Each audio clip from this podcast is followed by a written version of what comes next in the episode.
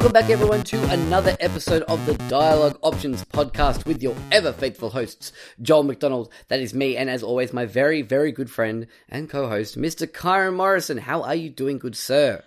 Joel, I am freezing. Yeah, uh, look, it's not great. Right? it's like sooner or later, the Starks are right. Winter is here, Oh, and it oh is yeah. so Oh, cold. yeah. Oh yeah, it's um, it's pretty fucking cold.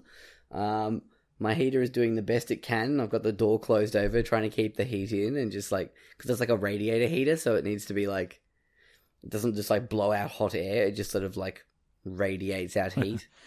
I have the So- thi- I have the thickest blanket I could find, and I've wrapped it around myself. I'm in a sort of sort of blanket cocoon right now. Yep. Oh no, awesome. I've it's- got a, it's a cat for it. sitting next to me. I've got a cat sitting next to me that's like stealing my body warmth, but in turn, I'm getting some off it. So like my left leg is nice and warm. It's great. Excellent. Um, yeah, Link is keeping me company. He's the the unofficial co-host of this of this episode. I think um, he might chime in with some things. I don't know. Who knows? Um, but uh, what's been going on? What's what's been happening? We're back to back to normal for a while. For uh, uh, after we've had a few crazy weeks. I've just been playing games, which I didn't get a chance to really do last week because of just so much E3 consumption. So it's been good to play games again, which, as you can expect, Yeah. you can you can safely assume that our what we've been playing is going to blow out this week. So Oh yeah, it's gonna Brace be a big old boy. This one. But like apart Um, from that, I've seen a couple of movies. I think I mentioned briefly that I saw Hereditary. Very Oh, good, uh, except yeah. for the last half an hour, which changed me as a person. And, Okay, cool. Still, still nothing's changed there. Lovely. Okay. and I saw The Incredibles two last weekend. Ah, yes, I also saw The Incredibles 2. I, I had a good time with was, it. uh, Good fun. Good I fun. enjoyed it. Very, very predictable, but none that is not a strike against it. It's still a very entertaining movie. Um, I thoroughly enjoyed myself the entire time. It was really great. Good fun. Um, I mean, when when it came down to it, I was watching a kids movie, so I wasn't expecting well, that's it. Yeah. the plot to revolutionize narratives. Well, it still had enough of that um, Pixar heart to it that Oh, made yeah. it sort of set it aside the other, you know, say our Hotel Transylvania 3 or anything like that, which I had the Joel, unfortunate pleasure of I got- the trailer for. Yep, I got the trailer too. Wow, Yeah. it looks just the worst. Uh, look, I'll give it this. It like the the premise of it being like like Van Helsing's granddaughter being like trying to trap them all on a boat. I'm like, that's an interesting concept. Not enough for me to go see this movie whatsoever. No way. no way. Oh, it's awful. But um, yeah, I was like, okay, I because I, didn't know anything about it until I, I saw that trailer, and I'm like, oh, that's that's the that's the plot. Okay, all right, interesting.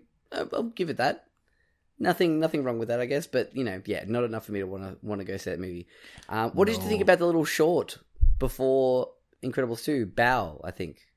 Yeah, it was pretty good. Like it, at first, it I was I was more so confused what was happening until it started to sink in what had happened, and I was like, oh, oh okay, you know, Yeah. it was it was nice. Yeah.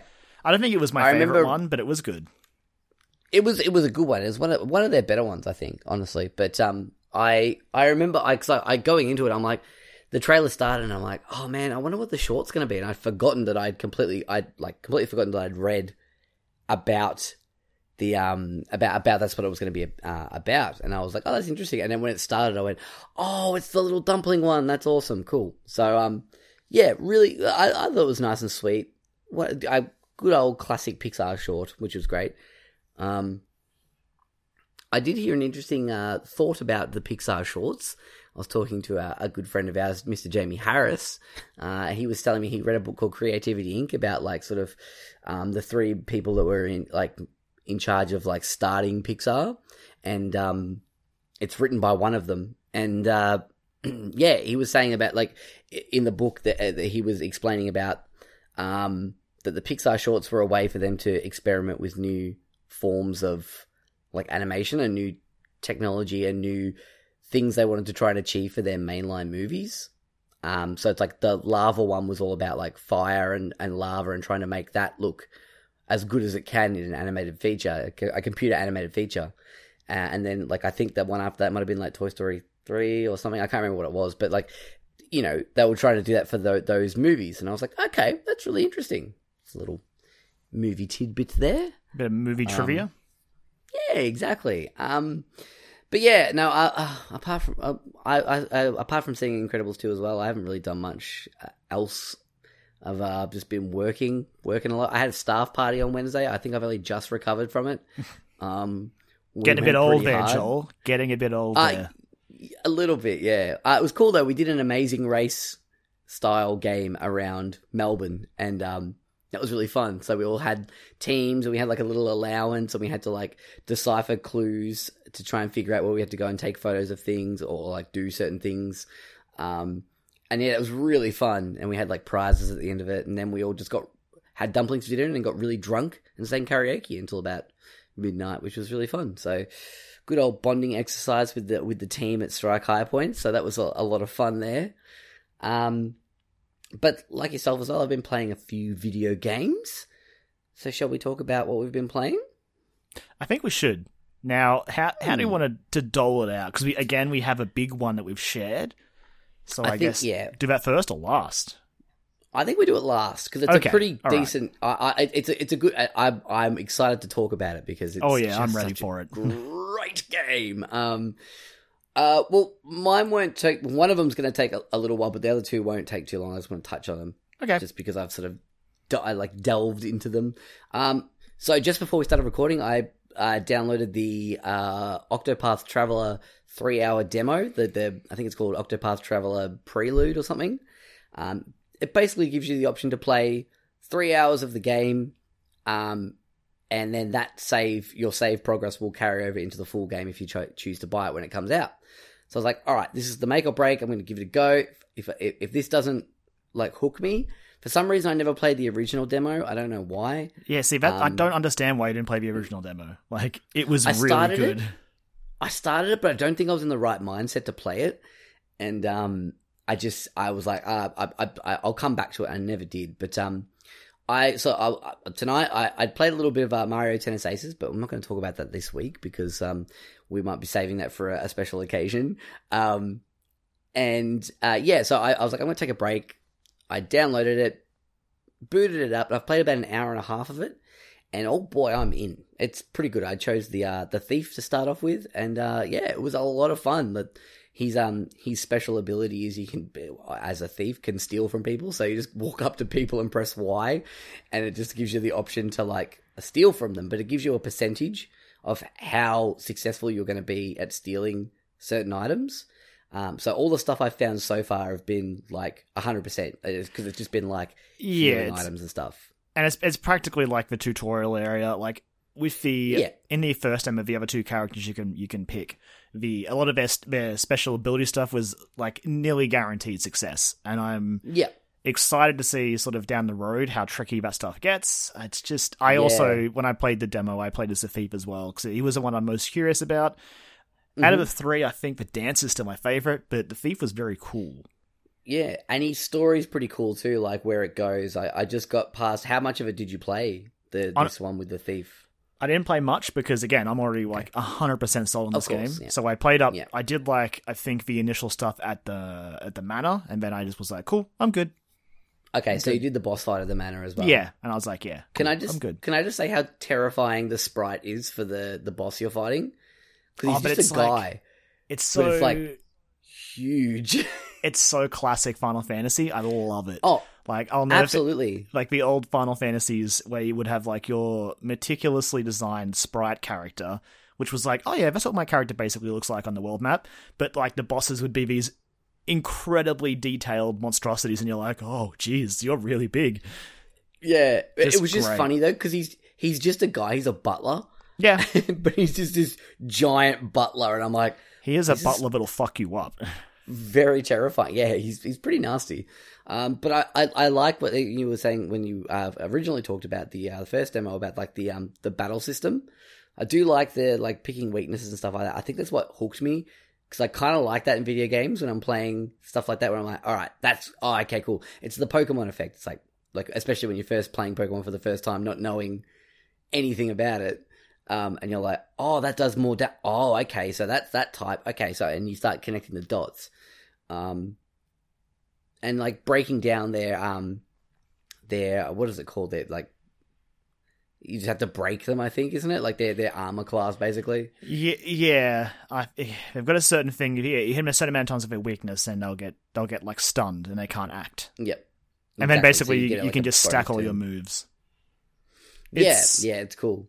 It's sort of like yeah, the system from Bravely Default. I think I prefer the Bravely Default system, but this is pretty similar in the sense that you can at- at certain points you can just like stack four straight attacks, and it's just Yeah. so and like with certain attacks, it'll just do like a powerful version as well if you do it. So it's just so Yeah. satisfying. I, I, I like I, I from what I, I dabbled with the uh, I think the demo for Bravely Default and I I honestly think I like Octopath Travelers a bit better. It's a little bit more s- simple. I think. I think it's, it's less like complex to get your head around at first. It's like, all right, cool. If you if you figure out what it's weak to, you can break it down and like get a free hit. Um, and I like the battle points as well, like and how they refresh. Um, I mean- and the pacing of the battles are really interesting as well. Like really, really like, streamlined in them. Bravely Default wasn't too too complicated. Essentially, you would you No. could you could opt to attack or just bank your attack and use it next turn. Yeah, yeah, no, like uh, yeah, I, I, I, don't- I don't know. I just I liked this one, like for me personally, strategically, wa- uh, strategy wise, it just felt better. I don't know, but then again, I didn't play a whole lot. I, I mean, again, I only played a little bit of the demo of Bravely Default, but, um, but yeah, like I, I just wanted to touch on that because I thought you know we'll probably bring it up again in a few weeks' time. I don't know if I'll get it at launch, but or um, I'll be talking about it a lot in a couple of weeks' yeah. time. Yeah, so that's what I thought. Um, so uh, as a bit of a uh, a prelude, I guess, in essence of the demo itself. Um, so it's up for free on the eShop. You can go and get it. It's its own separate thing that you just download, and it carries your save progress across to the main game, um, which is really neat. Fun little Um, fun little tidbit from this week. Uh, Square Enix was asked about DLC for Octopath, but it will not be receiving Yes. any because, to quote them, it's a complete game.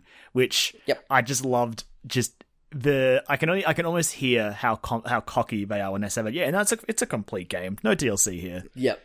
This low key shade thrown Yeah, Square no, this is a finished game. um, but yeah, uh, last night I also jumped into a another demo of sorts. Uh, I downloaded the. I forgot I downloaded it until I got home from work, and I was like, "Oh shit, that's right!" And it was live, so I, I jumped into the beta for the Crew Two.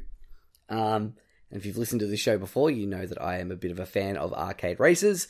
Um, and this is hitting that spot.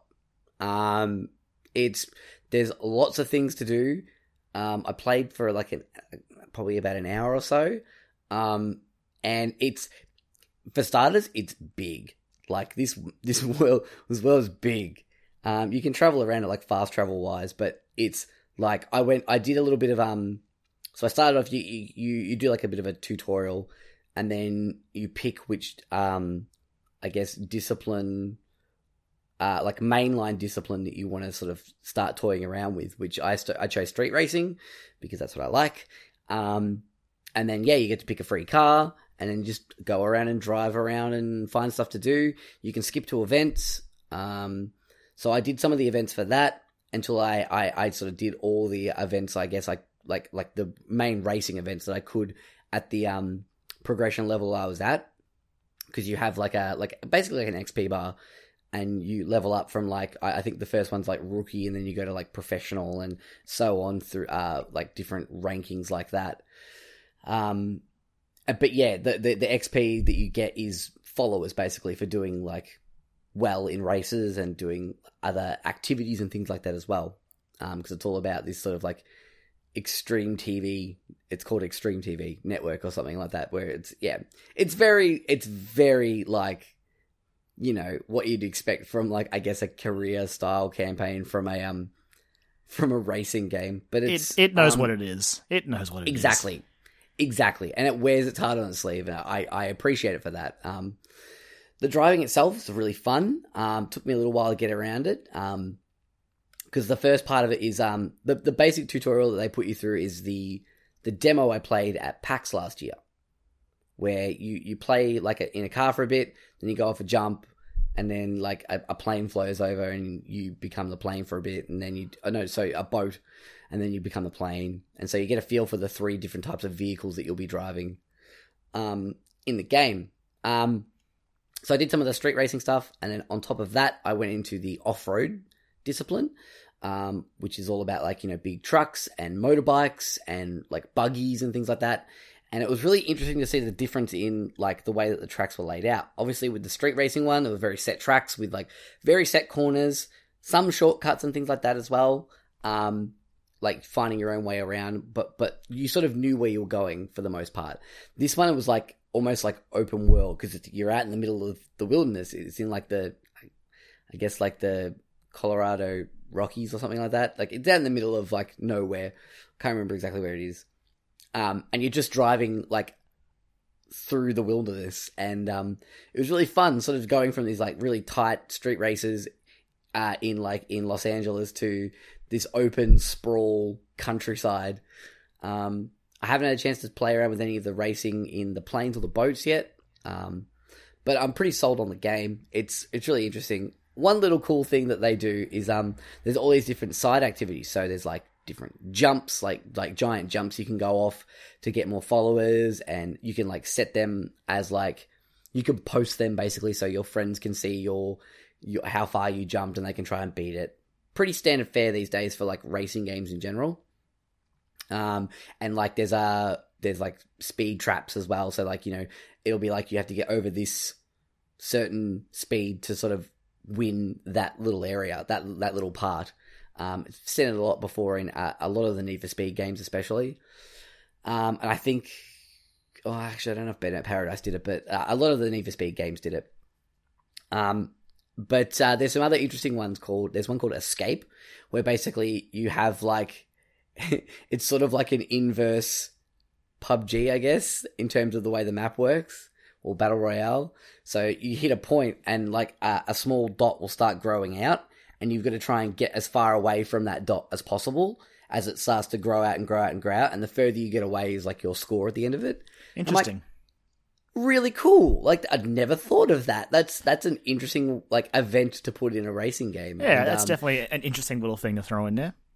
Yeah, I was like, that's really neat. Um, once I, because uh, I, one thing is it, it, it throws a lot of shit at you very fast, and I was like, oh god, what am I? Oh, what, how do I do this? So I, it took me a few goes to realize what I was actually trying to do with the uh, escape event, um, which is really cool. Um, and the other one when I went to the the like the wilderness area in the the off road stuff is um there's photo challenges because there is a complete photo mode and like a video editor as well. I think in as well you can like basically take your replays in the game and like re-edit them down and make your own clips for Extreme TV, basically. Um, but then you can share them as well, from what I could tell, uh, which is really neat. Uh, again, I think fairly standard fare for racing games these days, but um, yeah, it, it seemed really streamlined as well, which is really nice. But there's a photo mode as well, um, complete with like filters and all that kind of jazz as well. But when I was driving around, it was like, hey, new event, like new activity unlocked um, like snapshot or something like that, and it was like it, it said there's a or like a new opportunity nearby. It was like there's uh, it's, it's it, there's it, there's a deer nearby, and it's like you need to take a photo of a deer if you want to do if you want to complete this little challenge. Take a photo what? of a deer and we'll give you a bit of extra stuff. So I was like, I looked around, I'm like, oh shit, there's a deer there. So I started driving after it and it started running away. And so, but basically I got into a good spot and then I hit the photo mode button and it went into like photo mode, and I spun around, got a good camera angle, so it like lit, uh, it, the um the objective went green. I took a photo, and it gave me some followers for it. So there's like a photo album that you have to go through, and like oh you can go God. through. And I was like, that's that's a really great idea for a photo mode. So it's essentially Pokemon Snap in a racing game, and I was like, I did not expect that, and it sort of blew me away a little bit. um, but uh, but yeah, the Crew Two comes out next week, like 26th. So, um, I don't know if I'm going to get it at launch, but it's definitely on my radar. Um, I'm gonna, I'm definitely going to check it out at some point. Um, I mean, with games, games of online focuses like this, sometimes it might be better to wait a little bit. Yep. I know uh, the Crew I, I, One launched with issues, so yeah, I will. I will say it's a little framey at some points and a little Beta. I don't want to say buggy, but like, but again, it is the beta. Uh, I don't know how old that build is. Um, so it was a little rough around the edges, but like, I mean, yeah, again, it's a free beta. And it was And mostly testing servers and stuff anyway. Mm, yeah, and and like they're basically giving you access to the full game. Um, I don't know whether the progress carries over or anything like that. Um, but yeah, I think it said something about it, but it potentially would. Um, but yeah, I, I thought it was re- uh, a lot of fun. Oh, the other thing about it too that I wasn't super blown away by it was there's no damage models on the cars. I don't know whether that was a feature I could turn on. Um, but some of the crashes were a little bit lackluster. Um, in, in terms of yeah. that aspect. You were never going to get crashes like Burnout, okay? I'm sorry. hey, hey, maybe in the future, Maybe. one day, we'll see. Um, but yeah, I, I thought I was sort of touch on that as well. uh, Um, that I played that. The big thing I've been playing in the last week, uh, since E3 happened, and there was a lot of big talk about a particular game, a sequel to a franchise, in a franchise that is very beloved and has been a long time coming, um, that I never really played, which is Kingdom Hearts. Um, I'd played a little bit of like the PS3 1.5 remix, um, but I didn't play a whole lot of it. I think I'm, I actually think I'm up to where I might have been in that. 'cause some of the things I, I thought I was, I didn't get very far at all, but um, some of the stuff in the area that I'm in at the moment um, seems familiar. Um, I mean, think Joel, past. to be to be fair, where you're at right now, I would say you did not get very far at all. In the, well, in well, the- that's it. Yeah, I, in, in the grand yeah. scheme of Kingdom Hearts. Um, yeah, uh, even still, but I think I'm a little bit. Fur- I got a little bit further than I thought. I think now, like in the area that I'm at, I am I am seeing stuff that I doesn't seem familiar now. So I'm like, okay, um, this is this is a, a lot of fun. Um, but yeah, I've been playing Kingdom Hearts 1.5. I bought the 1.5, 2.5 HD remix, super happy fun time, awesome edition collection. Um, because it was going for like under fifty dollars at EB Games. So I was like, "Yep, all right, let's. This is going to be the make or break whether I'm not. I'm going to get into this or not." It's a great Uh, price I- for Kingdom Hearts 2. Yeah, yeah. Well, I, I, I just was like, I, when I went in to pick it up, it was like, I think all the conferences had just ended. It was like the Wednesday or the Thursday after everything had happened. I think it might have been Wednesday. And uh, I went in there and I, I picked it up and went to the counter with it. And the guy was like, "This has been one of our most popular, like our biggest selling games of the week so far." Uh, Oh, and yeah. I was like, "I am not surprised by that." Uh, Everyone's front, like, getting ready. Yeah, it was like prime position at the front on the table, and I was just sort of walked by and grabbed a copy of it. Um, but yeah, so I thought I'd just sort of, you know, as a, a Kingdom Hearts scrub, I guess, uh, give my impressions of it. I really like it. I was talking to my wife about it this afternoon, who she's played both one and two back on the PS2. Uh, big fan of the series. Um, so she immediately got more street cred than I do when it comes to this sort of thing. Um, but uh, yeah, she was watching me play a little bit this afternoon, and she I was sort of giving my impressions. But th- these are like you know, back in the day could have been seen as negatives at some point maybe, but like I get it because it's it's an old game. Um, get it out of the way first. Camera controls are pretty rubbish.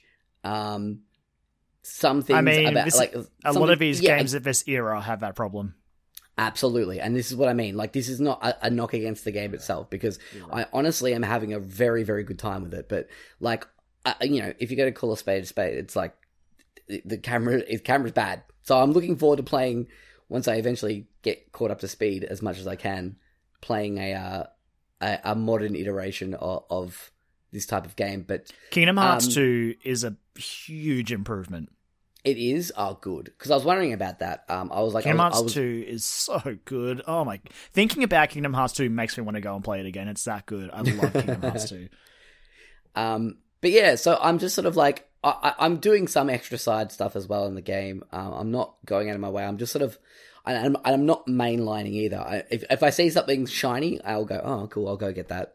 But I'm not like deep scouring everything um, as much as I probably would have because I'm like I'm on a time limit here. I've got I've got a time limit to get through these games. You've got six months. Um, yeah, exactly. So it's it's I'll be fine. But um, at the moment, I'm just yeah, I'm just uh, blazing, not blazing through, but like cruising through pretty pretty solidly. I'm about eight or nine hours in. Um, so far I've been to Wonderland. I've been to uh, where's the other place I went to? Uh, Tarzan Land, Deep Jungle. Tarzan Land. I, I couldn't remember the name off the top of my head, but it's the, it's the jungle from Tarzan. There we go. Um, I, I haven't been back to the Colosseum yet, but I remember doing that when I first played the game. Um, so you haven't met Cloud yet? no, I haven't actually. I should go back and do that. Doing his very best Vincent Valentine cosplay. Yeah, mm, yeah. um, I do remember that. Um, but yeah, um, I must admit, had another slight, like, a mild, like, pang of, uh, of anxiety when Yuffie showed up because I'm like, don't you fucking steal anything from me, you piece of shit. Nah, nah. She she is turned away from her materia stealing ways in Kingdom Hearts. Yeah. I remember that when that fucking happened to me in seven. I was like, Oh, yeah. fucking what? That means you've met um still my favorite voice actor for Aeris slash Aerith, whichever side of the localization war you come from, voiced by Yeah. Mandy Moore. Oh, that's oh, okay. Yeah, After this this, game's got they a decent cast. for Kingdom Hearts 2, and I think, yeah, because that was around when Advent Children came out, she was voiced by someone else who I didn't really like. Okay, But I, I think they brought back Mandy. Oh, no, I don't think they brought, they brought back Mandy Moore. They should bring back Mandy Moore. She is she is of the of the Aeris voice actors. She is my favorite. But yeah, yeah, she was she's really great. Um, but yeah, so I've I've been through, and and I'm currently in Agrabah from uh from Aladdin. So I'm I'm in the Nice. the Cave of Wonders at the moment and getting incredibly lost. Um, yeah, the Cave of Wonders sucks, especially like in Yeah. the in the dark water cavern parts. I yeah, get I get spun around there all the time. Hmm Especially Yeah, so many find- of the gaps just like if you fall down them, it just transitions you to that area, and you're like, oh, Yeah. great. Yeah, it's uh, like I got to the end of the like well like to a certain part of the Cave of Wonders, but I couldn't progress. It's like go back and explore more. It literally was just like go explore, and I was like, I don't. I don't want to, and I don't know where I haven't been yet, and I just oh Yeah, there are some areas in Kingdom Hearts 1 that just straight up are not good. Again, I feel like I'm going to be saying this every time you bring up Kingdom Hearts. Kingdom Hearts 2 improves a lot of this tenfold. There are so many because even even really early on in Kingdom Hearts 1, I can't stand Wonderland. Don't like that at all. yeah Uh, yeah. And boy, just you wait till you get to Atlantis. oh god, Oh boy, Little Mermaid. I haven't even I haven't even Oh. seen fucking Atlantis. Oh, I you're, mean, the, oh like, not not Atlantis. Yeah, I just oh god, I'm not looking forward to it. No, yeah, I wasn't, I wasn't talking about the other the, the Disney movie Atlantis. Not that yeah, one. I just realized halfway through the sentence that I that's was, what you I meant. was But, um, talking about Little Mermaid. Yep. Um. Yeah. No. I. Mm, it's it's something about that era of games, uh, like water levels, just that no bueno. Like, Oh, look, Joel, even even these days, like I get I get anxiety sometimes when there's a water stage. I'm like, please no, please. No. yeah. I don't Uh, want to do this. You haven't got the way. controls down. we have come a long way, but yeah, you're not wrong there. Um, but I'm really enjoying it. I, I'm trying my best to wrap my head around what I'm being given narrative wise. don't focus too much on the narrative. Like it's maybe ahead of Kingdom Hearts three, we'll sit down with some people and try to figure it all out. But that narrative is so okay. convoluted that Nomura's just making it up as he goes. I don't care what he says. Yeah. That's what he's doing. Yeah, I just I, I just want to to have a vague understanding of the characters and the setting that they're in. Yes. Again, it's it's funny, but like from what we're seeing from Kingdom Hearts three, a lot of the knowledge you'll need, ironically enough, is going to be from two and Okay. Birth by Sleep will be the Right. main ones. Again, Kingdom Hearts Which one will be relevant still because I mean Ansem and and Riku's whole side Oh, story yes. and all that, but like the organization plays such a huge part in two and the spin-offs, and they they're all back in the third one. So Yep. yeah, Well, the fact that like you know Riku's hanging out with um Maleficent, I'm like, all right, you, you're fuck and yeah, also- Maleficent, no, so good. oh yeah, bit fucking fucking little bish. Um, she's great, but yeah, um, Just you wait, just you I- wait till you find her. I was oh god, I was very excited to hear when I got to Agrabah and um fucking Iago rocked up and I'm like, yes, Gilbert Gottfried's still here. That makes me happy. Um, Are, you- are you absolutely sure? Have you checked the credits just in case? I haven't, but even still, if it's an impersonator, it's a fucking real good impersonator. It's like, Like, how um the genie really is good. voiced by shit Dan it's, uh, yeah, Dan Castellaneta. Yeah, Yeah, I was I, can wow. tell that one because I'm like he dips into Homer every now and then, yeah. and I'm like, yeah, I and I'm pretty sure I remember there are I think maybe some the sequels to the Aladdin movies. I think Return He's of in- Jafar. I think. Yes, so that's the funny thing. He's in Return of Jafar, but I think Robin Williams came back for the third one. Mm-hmm. Yeah, Uh, there was that whole thing about? Robin Williams I didn't don't want to know. do sequels. yeah, Robin Williams didn't want to do sequels or get typecast as like as as a particular character and and things like that. Um, and he didn't come back for Return of Jafar, which I personally thoroughly enjoy. I think It it's a great movie. It is way better than King of Thieves, which is the third one. I will Oh tell you yeah, no, I didn't watch that one. Didn't watch that one. don't. That's what. For some reason, Return of Jafar, I got for like I think I got it for like my birthday or for Christmas on VHS, and I I loved Return of Jafar.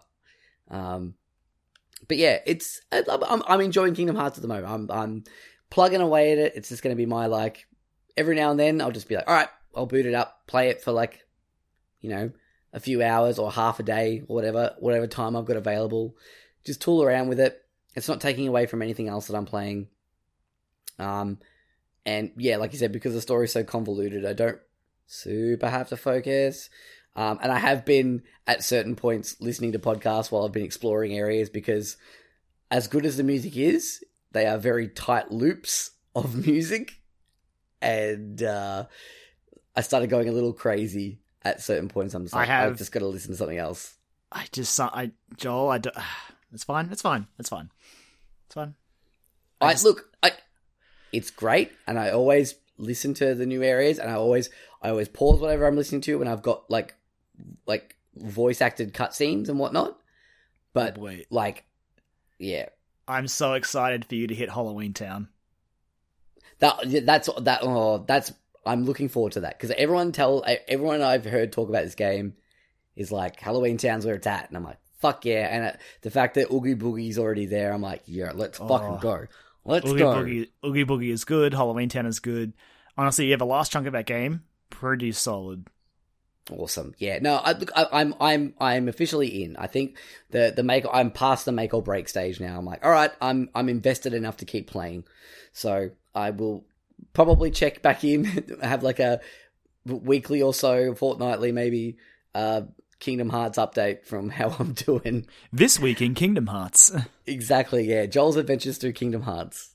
We'll do it. We'll do a side series about my adventures in Kingdom Hearts. Um, but I think you, I think that might be a good idea. Like you mentioned about like closer to the release of three, maybe trying to get some of the people that we know, um, on on an episode to to sort of break down Kingdom Hearts as all of us have managed to perceive it. Oh, I. It would be it would it would be a sight because I tell you what, we don't have time to play through all of them before that game comes out. So some of it would just be from memory, and I bet the memory is not great for some of that stuff. um, but yeah, I think that that might be fun. I reckon we might do we might do like a, a spin off or something like that. Uh, that that'd be a, a, an interesting uh, ex, uh, experiment. Maybe we'll see. Kingdom go. Hearts cast. How well? Yeah, how well do you know Kingdom Hearts from Oh, your boy. very brief, from your very uh, like from your like uh memory from uh, years ago. Um, but uh, but apart from apart from those and the aforementioned um, game that we've both played and sort of spent probably the most time with this week, Kyron, what have you been playing? Tell me, fill me in. Uh, okay, well, first up, I'll just touch back with Dark Souls Remastered, which I'm still plugging away at. I spoke Love about it. it before E3, but I am much closer to the end of my first run now, and there's a certain joy when you get to the second half of Dark Souls 1 because, honestly, after Anor Londo, like, and Ornstein and Smaug, or Smo, however you want to pronounce it, however you choose to pronounce it, the bosses aren't as bad except for Bed of Chaos, who can die in a fire. I haven't got to Bed of Chaos. I'm heading towards Bed of Chaos now. It is so that's one thing I want to touch on. Uh, There's a there's a lot of talk going around about Dark Souls Remastered and whether or not From Software could have done more with it. They absolutely could have. You don't have to go very far to see people people just talking about Lost Izalith, which is an area in Dark Souls which is bad. It is bad. Okay. From Software clearly rushed it together. It's a terribly la- eh, designed area, just full of like copy pasted monsters. It's terrible. And yeah, again, when they announced this, I knew it wasn't going to be fixed. So it, it's not like I'm disappointed going through it, but it just makes me wish, wish that they'd done it. Like I am unchanged in my opinion of Dark Souls so far. It is still probably my favorite From Software game, but just those there's these little little parts I could have polished and and, done some extra work on. Sure, it would have okay. been extra work, but it would have been so much better. But, but I mean, from, from, from software, uh, uh, I would assume a much bigger team than they are than they were that they are now than they were when they originally released Dark Souls. Well, I think so, I think the big question is is how much of this actually involved from software and how much of it was Bandai. Right. I don't think they did the remaster themselves. They may have offered help, but I'm okay. pretty sure it was it was a, it was another studio because yeah, they're tied up with three projects right now, regardless of how Ooh, big yeah. they are. That's a lot of work to take on. And uh, like but, from that trailer, Sekiro looks pretty like involved already. Like yeah, that's March next year. You can you can pencil it in. From Software games come out in March, and yeah. that'll be March yeah. 2019. I think you're 100 percent right there. But but yeah, so I, I, didn't want I wanted to go on too much about Dark Souls Remastered first of all because it is an old game, and also okay. because, well, it's I people know that I love it. I've been very open about that, and it's just it's just a good time, regardless of how bad Lost Izalith is, and some of the some of the bad net code for invasions is, is just straight up terrible. Like lag, backstabs are still very prevalent. Sometimes the bosses will just. I was doing some some co op with my housemate uh, Brendan, who's been on the mm-hmm. show a couple of times, and we were fighting Seath the Scaleless, which is if, again we're going for the platinum trophy in those games because we're insane people. And yes. one of the trophies involves you getting all the unique weapons, and Seath the Scaleless just so happens to have a unique weapon for cutting off his tail. Fine, easy enough. Unless you, I mean, I'll I, will i will do my best to describe it, but I would recommend mm-hmm. googling a picture of Seath the Scaleless in your own time to sort of get an idea of this. He has no legs per se. He's got weird like tentacle things instead. So he sort of like slides around in a really awkward manner and his tail sticks out the back. So to get behind him is first of all very hard because he spins quite quickly surprisingly enough. You have a really good opportunity at the start where he breaks his crystal, makes him it stuns him and makes him vulnerable because otherwise he is immortal and you're like, okay, this is my best chance. But apart from that, like you, you need to be wearing nothing and sprinting nonstop to get to his tail, unless you bring a friend, which generally is meant to be easier because you can just distract him at the front while your buddy or you go or you yourself go behind him and cut his tail off. Except for one little problem okay. that we found, he would he would desync between our games. Uh, so okay yeah, he would be moving one way for me on my screen, but facing a completely different way on my housemates and moving towards me. So sometimes he his tail would just be in the wall. It's like I, I need that tail, dude, and he's all like, oh. "Nah, I'm broken." It's like, okay, cool, great. I mean, we eventually got it for both of us, but it's one of those little things I've noticed in a couple of boss fights now. Just sometimes they just desync for each player, and it's just like, well, this is sort of weird. I don't know how much of that is just like old netcode or because I doubt it's our internet connections because we do have Australia's uh, NBN world class mm. internet. Don't say how otherwise, you, or someone will get you. How how dare you clog up? I know all of us normal people trying to just watch our Netflix with your bloody video games, I'm, your bloody online Fortnites. I want to. I want to personally apologize for taking up your NBN with my remaster of a 2011 video game. I'm yeah, sorry. Cool. Yeah, awesome. Yeah, it doesn't affect me because my internet's just trash no matter what. So I, I, may I may have helped you somehow. I don't know. Yeah, maybe, maybe, yeah. May may have been know. better. But apart from that, yeah, Dark Souls remastered, classic. Love it. Gonna get the platinum and probably hate myself afterwards. Trophy list sucks, but good apart times, from that, times. I also played Detroit Become Human. Okay. Now, this one I played before E3 as well. Ironically enough, the week I finished it was like, I might talk about it. No. No, it's E3 time. no time to talk about video games that we have played. We've got to talk about video games that we haven't played. So yeah, that we want to play. Yeah. Yeah, exactly. So Detroit Become Human is the new game from Quantic Dream. I won't I don't want to I feel like I have so many feelings about this game, okay? Okay. It is probably my favorite Quantic Dream game out of the ones that I've Mhm. played, out of Heavy Rain, Fahrenheit, and Beyond Two Souls. Right. And for the most part, I was really having a good time. But towards the end, there were just some really bad QTEs. And you never that problem that some decision based games have where you'll have your, your you know, your, your button prompts for like, to pick a choice. And you'll pick a choice because you're like, okay, he's going to say that like this. And then he says the dialogue, and you're like, that's not how I thought that was going to go. Yeah. I hate that. And that, that happened to me a couple of times towards the end of this game and just sort of soured the experience for me. That's a shame. Yeah, but I mean, again, as I said, it is my favorite Quantic Dream game. I think this is uh, David Cage and his team. This is the closest they've gotten to what they want to do. Right. I really enjoyed the character of Connor. I feel like they could have done a bit more with Kara, who, I mean, David Cage probably just Mm. needs to work on his female characters, but whatever, okay? Every character's sort of He's- got their own little story. he needs to just work on his interactions with females in general. So, Well, yeah, that would be- things. That would be great as well. Uh, Yeah. But yeah, like, so each character's story obviously starts off pretty standalone, but they do intersect throughout. Uh, each character, also their soundtracks for each character is done by different composers, which I thought was very cool. Oh, So they that's all- neat. They all they all feel very different, which was nice. Uh, It's almost like yeah. more of like a, an anthology kind of collection with like interweaving. lore. Yeah, they do. Uh, yeah, and as you said, they do intersect as you go throughout until the end, where of course they all they all come together for the culmination of the of the, the narrative. But and then of course there's Marcus, who I don't know, man. Marcus was a character who again I was interested in to start off with, but his the the way his story went. oh, Maybe it's just the way I played him. I was like, okay, Okay. well, this is what Marcus is going to do. Oh, this isn't very Right. interesting at all. Uh, but I think the character of the three that I was most attached to in the end was Connor.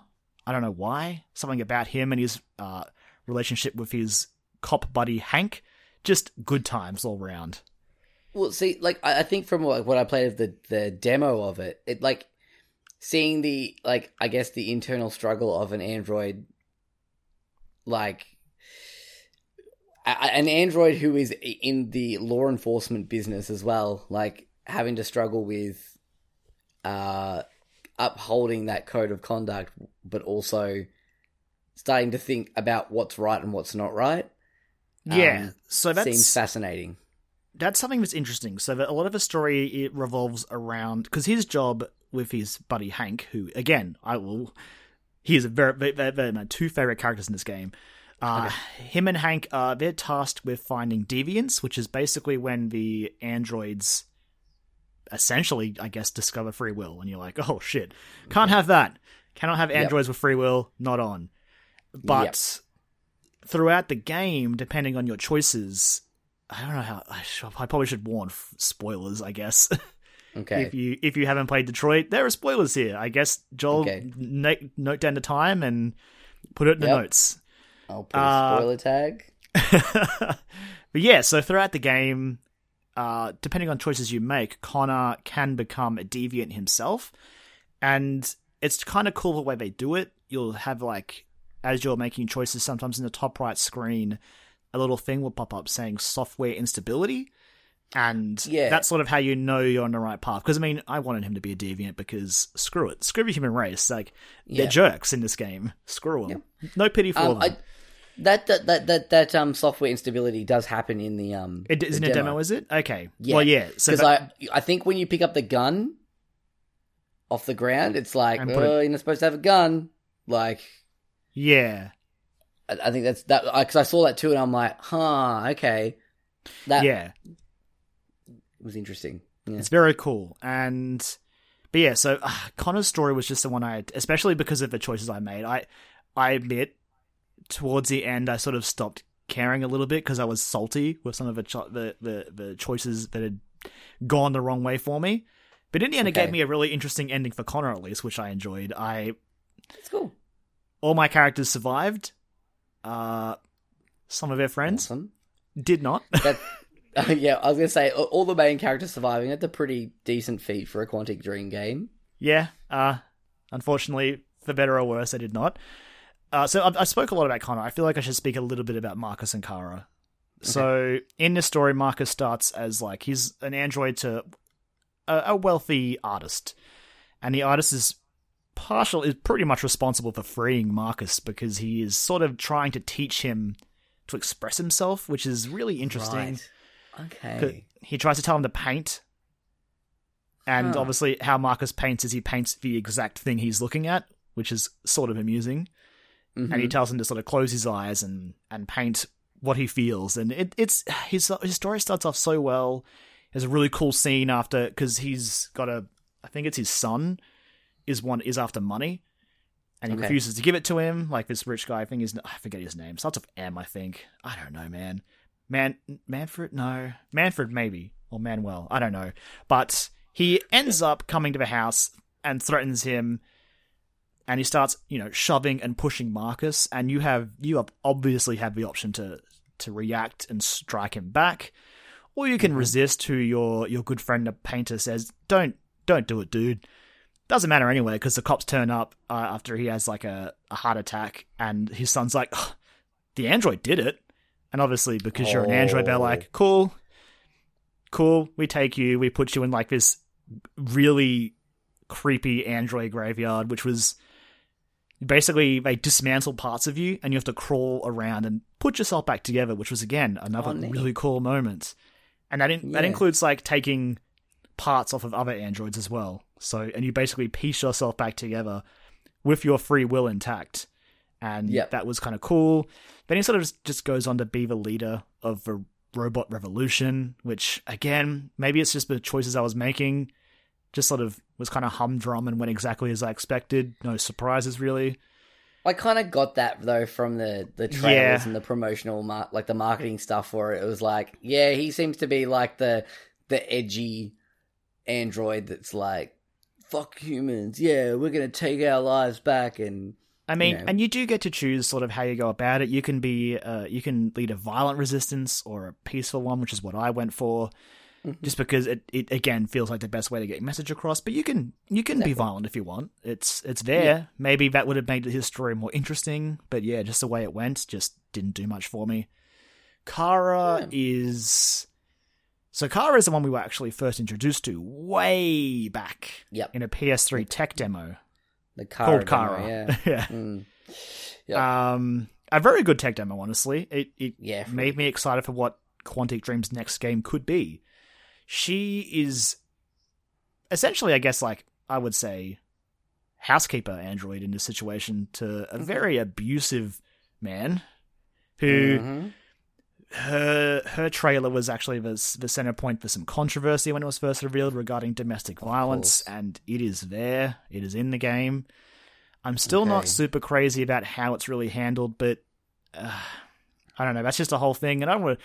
Again, there's there's a lot out there you can read about all that stuff if you want to. I'm not really going to add anything extra to that viewpoint.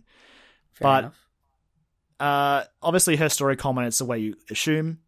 The guy dies, so you are then Yep. left with his daughter Alice, and your your job is basically to get her out of there. I don't know why they mention her mother at one point, and Okay.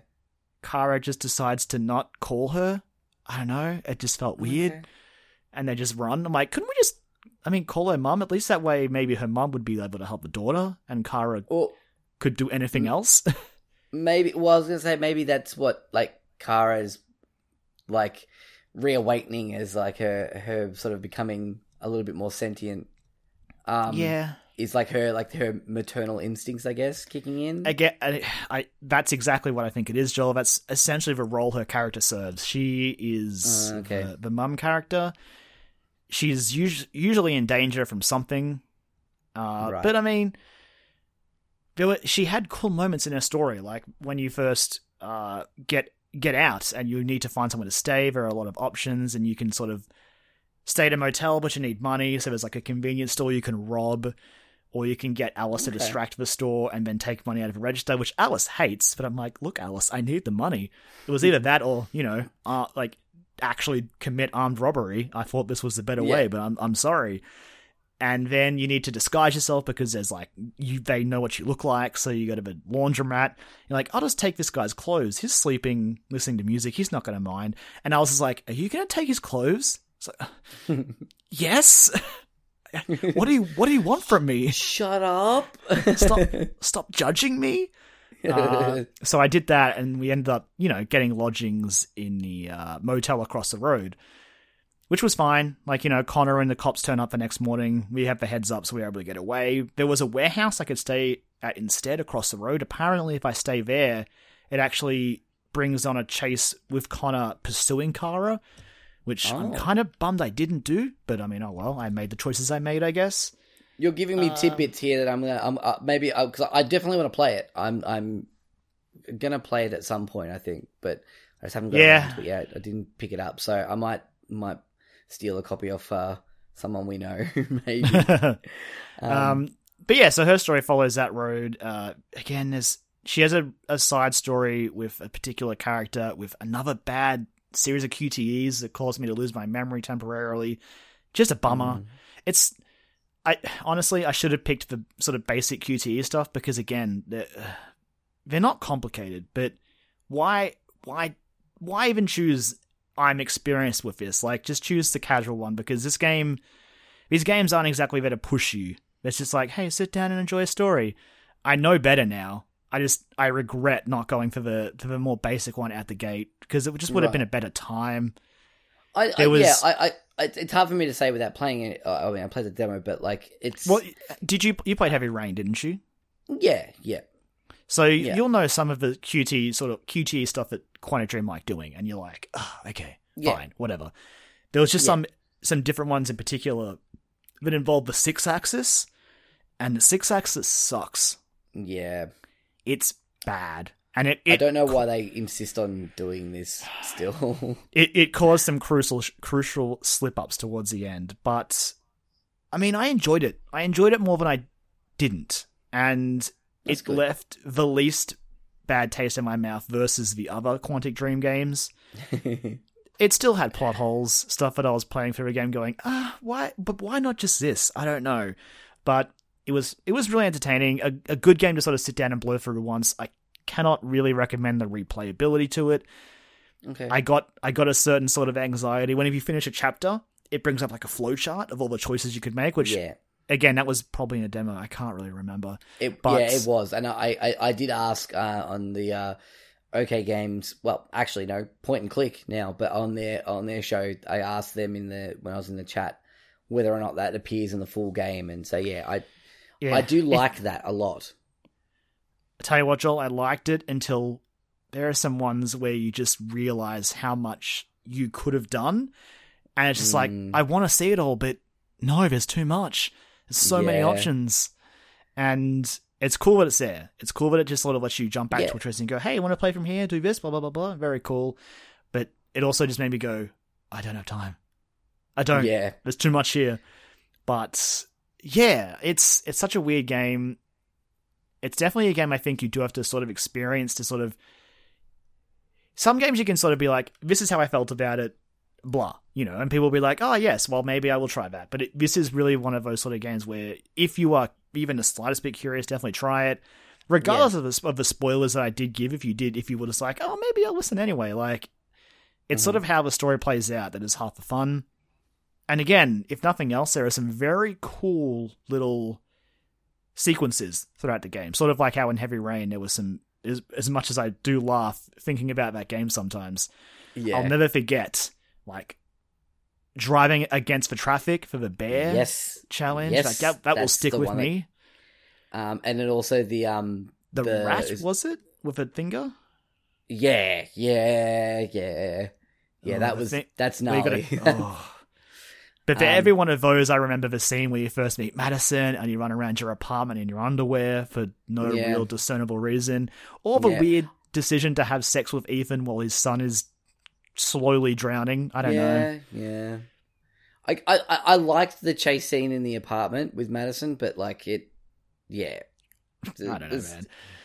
I, I liked I liked everything about the chase scene in the apartment, apart from the fact that yeah, she was like pretty much nude the whole time. But And then she wakes up, and you're like, oh, okay. and then Um, that sucks. But yeah, like because I remember seeing that in the demo, like in the demos leading up to it, it was like, whoa, this is so cool. Yeah. And then yeah, it was like, and it was all a dream. But yeah, oh well. Uh, but yeah, Um, so like compared to that, like I walked out of Detroit a much happier man, and it, Awesome. I wish I had time to sort of go back and explore some of his other pathways, but just not happening. Yeah, fair enough. I, I will get to it. I'm I'm excited to play it at some point. Hopefully, definitely before end of the year. I think that's my my aim anyway. But we'll see how that well, goes. we, we can revisit it later if you play it then. yeah, that's why I think we, we can go like uh full spoilers. Maybe then we'll do like a, a spoiler cast. You, I don't know, maybe. Yeah. I, I did honestly like it. I feel like I gave spoilers, but thinking about how the story actually plays out, there are some finer points that sort of add layers and layers to the story. So Okay. yeah, that's that's something we should maybe look at in the future. yeah, yeah. Maybe we'll get uh one of our our our friendship group's uh, resident Quantic Dream expert, uh, Mr. not a bad Clark, idea. on the show. We'll I- get him on for that. I'm not. It feels weird to be saying this at this time of year, but I am interested to see how this game will fall on my Goaty list towards the end of the year. Okay. Because uh, honestly, when it was first announced, I'm like, I'm not going to play this game. It's not even going to place. But after playing it, it might. Like, it's just interesting and weird. Interesting. That's really cool to hear. That that's Just that's given me even more yeah, curiosity It's in just- playing it. Then It's QTEs, misleading, misleading dialogue, and a couple of not interesting characters, but still an interesting and probably the best Quantic Dream game I've played. awesome. No, that's awesome to hear. Um, just before we move on as well, I just want to uh, take this moment. Uh, I haven't done this yet because we had a whole bunch of crazy E3 stuff, but I would like to just make a formal apology to the aforementioned Mr. Ben Clark himself about calling him out about having my copy of Legend of Zelda. We played D and D later on that week, and he gave me back my copy and said, "Hey, I didn't fucking call me out on your podcast, you piece of shit." So uh, Hey, I want to apologize for that. You you cannot argue with results, right? Uh, but hey, it worked. Yeah, I mean, on the DL, Kyron, it worked. But It worked. this is my formal apology to you, Ben. Um, I'm calling you out. and on then, the and then you proceeded to not play it. Yeah, I, yeah. I just have been playing too much other stuff. I really did. oh boy! But Kyron, there's one other game that we have both played that we've both you dabbled in, but um, we both wanted to play for a very long time. Uh, we've been waiting for the uh, inevitable Switch port that we knew was coming, uh, and luckily for us, during E3, it got a shadow drop, uh, and that is of course Sure. Team Cherry's Hollow Knight. And holy Australian made. Australian made and holy fucking shit, this game is excellent. This is It like is. it's just excellent. It is such a great game. I'm having a, a great time playing it. It's this weird. If you don't know what Hollow Knight is, it's I guess a weird mashup of a of a Metroidvania with Dark Souls elements with a That is exactly amazing how I would describe it. hand drawn art style. Yeah, like it's uh, it's just everything about this game is stunning. the game works so well. I just I love it. and I the both both the Dark Souls and Metroidvania sub genre comparisons, whatever, they get thrown around a lot. So I can Yeah. understand if people who maybe haven't heard much about Hollow Knight are just sitting there rolling their eyes into the back of their Uh-huh. head. But first of all, the world design, the Metroidvania side of this game, incredibly engaging. The Yes. areas that I've visited have felt distinct enough that I have just wanted to explore every nook and cranny. And Mhm. the Dark Souls side of things, it has it has the difficulty, it has the the other the, the, the souls mechanic where you die, you drop the the currency you're carrying, and you got to go track it down by killing your shadow self. But it also Mm-hmm. just has that bleak atmosphere and the vaguely creepy but engaging NPC conversations that I love so much Mhm. about Dark Souls. There, that's there too, And also it's too- just so I- good. It also has those like you know like reading through item descriptions to gain more Yes. lore about the world.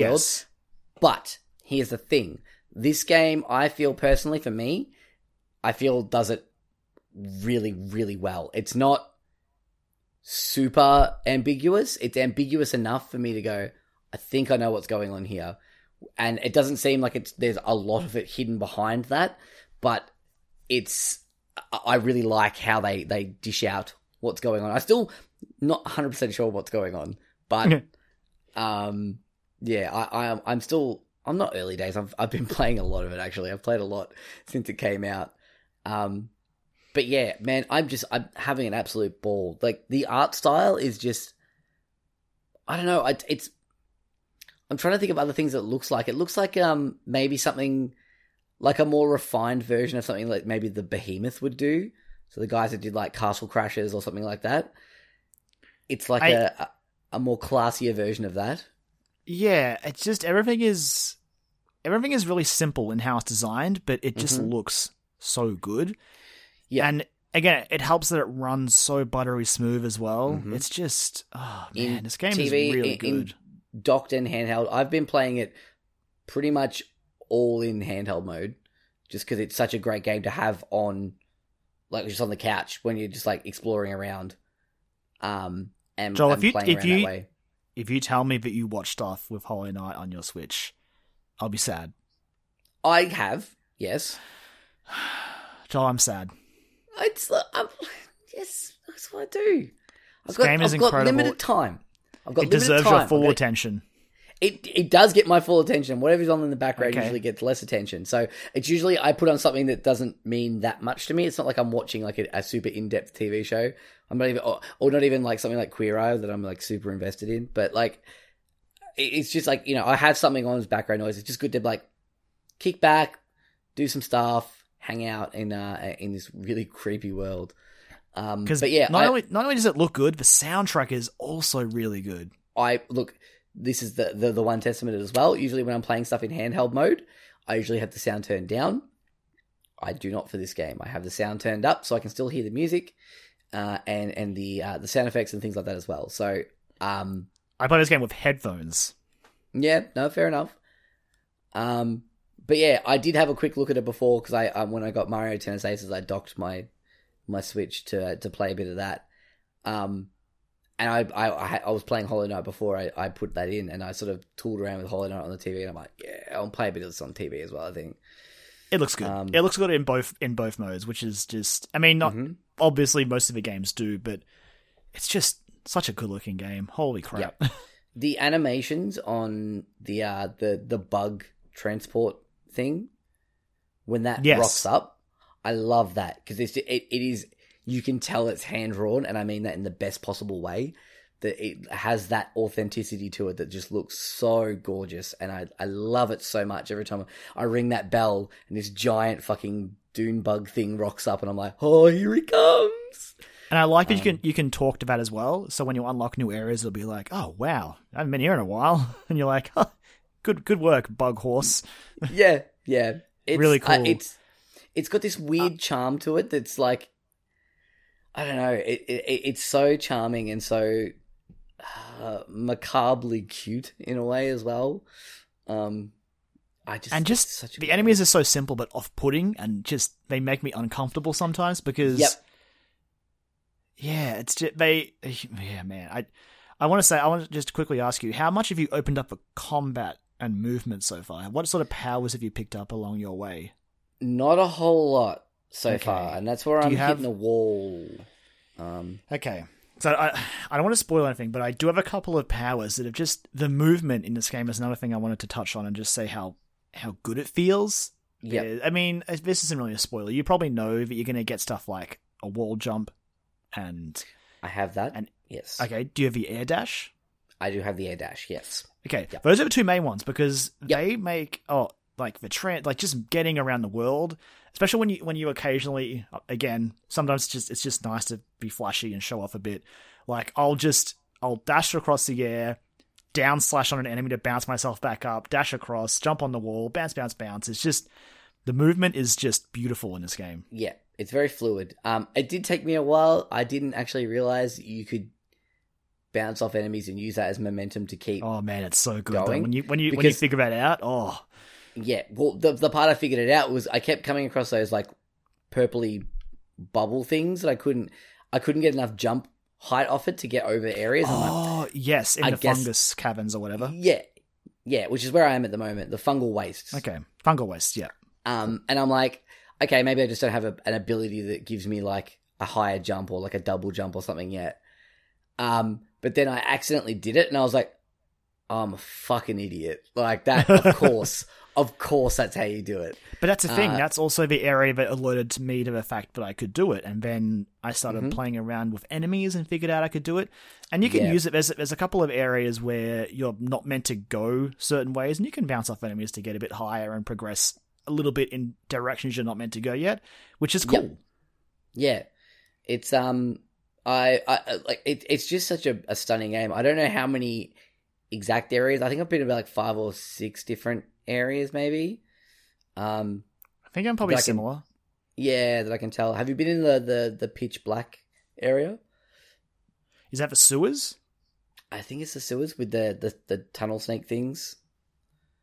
Oh, to- I mean, I've been into the The- sewers, but I didn't go far that way. I went back up through the city of tears to beat a boss. Okay, yep. Um, I think I'm actually fighting a boss at the moment, or trying to fight a boss at the moment. It's great. Got- Like you'll just come, you'll come across a boss and then go, "Oh, I can't do this," and you can just go do something else and come back. Yeah, Like it's it's that's a- again. that's what I did for the Mantis Lords, who I haven't beaten yet. I've done that. Oh, I've I've done the Mantis Lords. It's not easy. Actually, Yeah, no, no. you know what? It's it's again just to come back to the Souls uh like comparison. Like it's just pattern rec- recognition. When Yeah, they drop the that's two all of them at once, it's it's like knowing when to strike and knowing when to to to dodge. And yeah, it took me a few goes, but I was like, I stuck it out one night and I managed to do it, and I was like, mm, yes, fucking I, awesome. I I went and got my nail upgraded from the See, I haven't blacksmith. I haven't done that yet because I haven't found the blacksmith. Oh, okay, all right. And I'm that I know you want to do that. Yeah, that's the thing because I know I can upgrade the nail, and I I'm like, where the fuck is this piece of shit? I need to find him because I need I to do it. I also got a. So this game also has has pins which you can put on yourself, which cost Mm-hmm. you have you have like a essentially like an. The best comparison I can think of is like AP that some RPGs Yes. have, where you can you can increase that via a certain method, which you'll you'll uncover later in the game. Mm-hmm. But that basically governs how many particular pins you can have equipped. And one of my favorite pins that I have at the moment is one that makes my nail a little bit longer, and it makes all the difference for me. That's awesome. I, th- I can't remember what I've got equipped at the moment. I think I've got seeing myself on the map. Yes, And that's I've important, that- man. you- that's the- like a staple. You need to have that. You need to lock The that first- the first thing I did was buy out everything the map store has, just everything. I actually have to go back and buy a whole bunch more stuff at the, the map store, but That was like step Um, one for me. because I kept I, I fell down like what I do when I when I play Minecraft. It's like when I'm like Oh. mining, I just keep greedy, going. too deep. Yeah. Yeah, exactly. I get too greedy, and then I go back and I'm like, oh, and now I've got to try and figure out how to get back to the top. I've got all this currency, and I'm just, oh god, even just get me to a bug station so I can get to the fucking surface, please.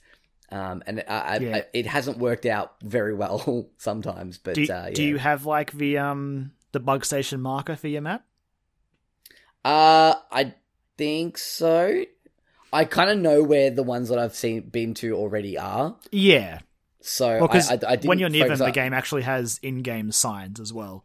Exactly, yeah. So I was like, I, I kind of know where they are. The one I bought, I think the only one I've bought so far is the park bench one. Um, Benches are important as well. They are your exactly. bonfires. They're, they're bonfires, and I love the fact that like you can explore through an entire part of like because you you buy maps as well for the certain areas. You have to buy a map, otherwise Yes. you don't know where where you're going, which is yeah, crucial. I guess uh, in a like a Metroidvania game, you need to know where you're going and where you've been, so you can sort of figure out what you need to be doing. yeah. None of Um, this Metroid One bullshit. No, no, it's it's done really well. Where it's like you can just fucking blindly stumble your way through it, which I've done for quite a long time. When I've just fallen down a Yeah. few holes and gone, oh. shit, I'm so stuck. Where am whenever I? I, whenever I'm in a new area, I have my ears like well and truly ready to. I'm listening out for that for that whistling and humming and looking for the Yep. paper on the ground. Like the map Yep. man isn't here. Where is the map man? Yep, Give where is he? I need to talk to him because I need to buy a map off him. Um, Oh, but yeah, so good. it's it- it's cool. So like when you go back to the park bench though, um, and you sit down there, it basically saves your game, refills your your health, and um, fills in where you've been on the map since the last time you sat down on a park bench, which is really cool. So it, it it's not only got the Dark Souls mechanic of like your actual currency and like your your XP essentially. It's got that for your traversal and where you've been, so you know where to go. And I think that's a really Yeah. interesting way of dealing with it. Yeah, it's very cool, and it it much like any good Metroidvania or a Souls-like game, there are some sweet little shortcuts you can find. Sometimes in places you wouldn't expect to see them, hmm and other ones you'll. And another thing I like, uh, some people don't like this about Metroidvanias. I personally love it. When I go past an area, I'm like, I'm gonna get a power for this later. I need to Yeah. remember it's here. Like, I have to. I th- that's how I dealt with. Because I'm in the mines at the moment. I'm not sure if you've reached them yet. Uh, uh, maybe, Maybe, maybe, yeah. where you break you break through a floor and fall into the mines. Uh, no, I haven't, but I know where that is. okay, yeah, It's, it's got like the guy who's like picking there. He's like, "Oh, thanks for coming and visiting me so much." yeah, yeah. Yeah, so I- I, I got, I, haven't got a power through that yet. to access that, and I think I've got that power as well. It's a pin, isn't it? No, it's a power you get Oh. from beating a boss. Oh, okay, okay, all right, City of Tears. Explore that all more. right. City of Tears. All right, I'm gonna head there then. Uh, that's, as soon as we stop recording tonight, I'm playing more Hollow Knight. That's where you're going. that's- Yeah, yeah, that's what Yeah. I'm doing.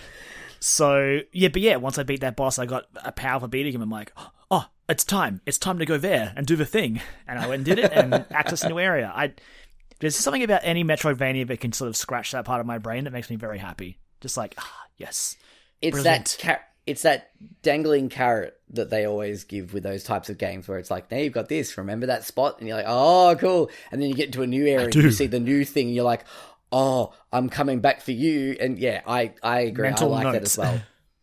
it's good to it gives you that endorphin rush as well, like where you're like, I am smart. Look how clever I am for figuring this out. I Um, remembered. Yeah, and it's a, it's a, it goes back to the whole thing where it's like, aha, figured you out, game, and the game developers are like, we that's the way we designed the game. That's how Yeah, we we- made this game. We, we wanted you to do this, but okay, Exactly. congratulations. Yeah, Yeah, it's yeah. if you have a think Switch, was it. Oh god, just buy it. we should also mention. So this game costs seventeen fifty. It is a It fucking comes- steal.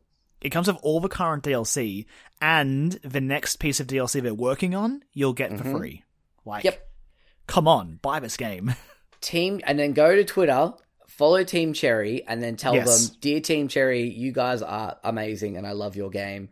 Please continue doing what you do. Oh Um, man, like, I'm hoping I'm hoping they're going to be at like PAX this year. Maybe we can just at least swing by and just say thank you. it was so cool seeing him on the Treehouse stage at E3. yeah, it was it was rad. so awesome. Just they were like, how the fuck? Like you could tell they were just like, "Hi- we're we're from Australia and we're a small studio. and We made Hollow Knight.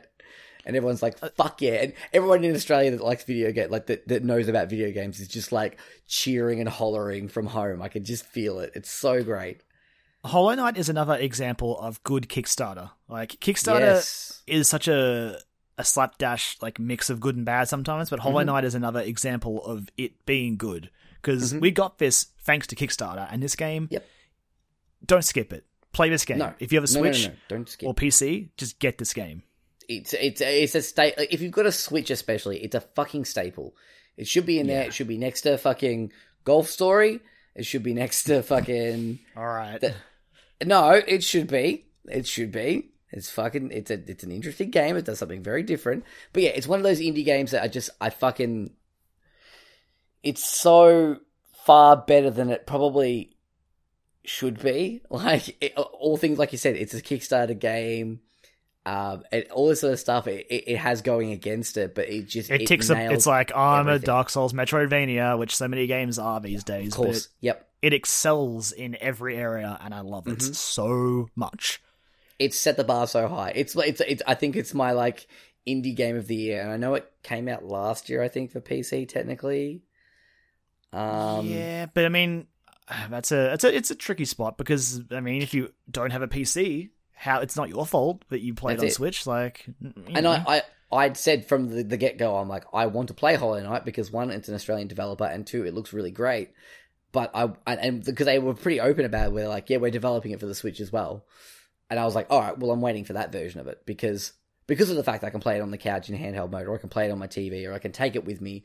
It's just, yeah, it's I don't Just- regret buying it on um, Steam because it means I've given Team Cherry double money, and I'm fine with Oh, that. I kind of want to go buy it on Steam too, just so I'm like, yeah, just take more money. I actually, I just want to contact them directly and go, how can I give you more money? I think they've got, is it? I think on Fangamer maybe they've got some merch. yes, I think so. You can buy plushies and things like that. You can buy like a Hollow Knight plushie. I'm like, yes, yes. I want- yes, give me all yes, the merch. yes. This more of this. Yes, yes, please make more. Here's money, make more. Do it. more, pl- more, please. More, please. Hollow Knight, please. Um, it's a very good game. Don't. it's so good. It should just be. This could just be like a recording of me looping. Don't skip this. Don't skip this. Don't skip Yeah. this because it is just that good. I'm I'm pretty sure that's what it's been. We've both just been like singing the praises. Don't, don't miss it. Like just game. play this game. Seventeen fifty. oh. Heaps of content. The, Switch. The, the, the barrier of entry Go. is so yeah. The barrier entry is so low in terms of pricing. The fact that it is a great game just to sit down with, like, if you've got an hour, you can explore a little bit. If you've got a whole day, you can lose yourself the entire day. Um, it's just so good. I think I do want to make a special note about though, as you said, like if if you've only got an hour, don't stress about checkpoints because its system is really good. Like you can just Mhm. save and quit. Yep, yep. Done. Sa- save and quit, or even if you're playing on the Switch as well, you can just Standby, yeah. you just lock the screen and it's done. Um, which is what Because I've been I doing. do, because I do get that. Like sometimes, it, like for example, recently I'd be like, oh, I've only got an hour, play some Dark Souls, ah, but I have to make sure I can get from one bonfire to another, and I'll be like, no, I don't have time. But it, and Yeah. even Metroid games sometimes they're like, oh, I've got save point to save point. But yeah, just because of that very nature of this of this system and the game itself, I'm like, oh, I'll play for like 20 minutes and Yeah, go from here to here and save and quit, or just lock it and go standby. You know, it's just nice. It, it makes it a much easier game to sort of pick up and play. the pressure. Yeah, the pressure is only apparent when you're in the game. It doesn't spill over into you having to, like you said, try and find a bonfire so I can save my game and get back to where I was, and all that. I'll lose all this progress. Like it's it's when you're playing the game. If you die and you don't get back to that thing, you've lost that stuff. Yes, but if you need to go, you're like, oh shit, they've called me into work early. Yeah, save, quit, lock. You're good. Yeah, it's just It's- good. It's good. Oh, it is so good. It's so it, it it makes me not sad. It makes me um not sad anymore that I didn't play Salt and Sanctuary when it came out. Like that that it's Salt and Sanctuary. I don't think I played it when we were doing a podcast, did I? no, I don't think so. Okay, I. That's a game that I love and also don't love, but that's Yeah. a that's a that's a topic for another time. I've look, Karen, you might we might get to talk about it eventually. I've looked at buying it a few times. It's gone on sale a few times. I'm like, I could just I guess So I pretty, pl- it's pr- it's pretty good. yeah. I was gonna I get it for the because now the Vita's uh, it's out in the Vita as well. That's why I was waiting for. But now I'm like, I don't care. Come That's what I to Switch. Salt and Sanctuary. Fucking Come to yes. Switch. Well, you know what? That might, you know, the reasons for that might not coming, not coming might pop up later on. Some people might not want to play ball, but um, yeah, Hollow Knight, so good. Play it. please.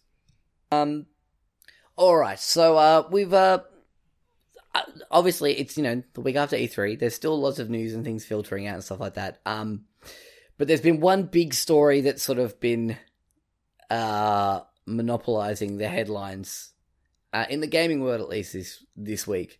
Um, the game itself has been monopolizing headlines in general.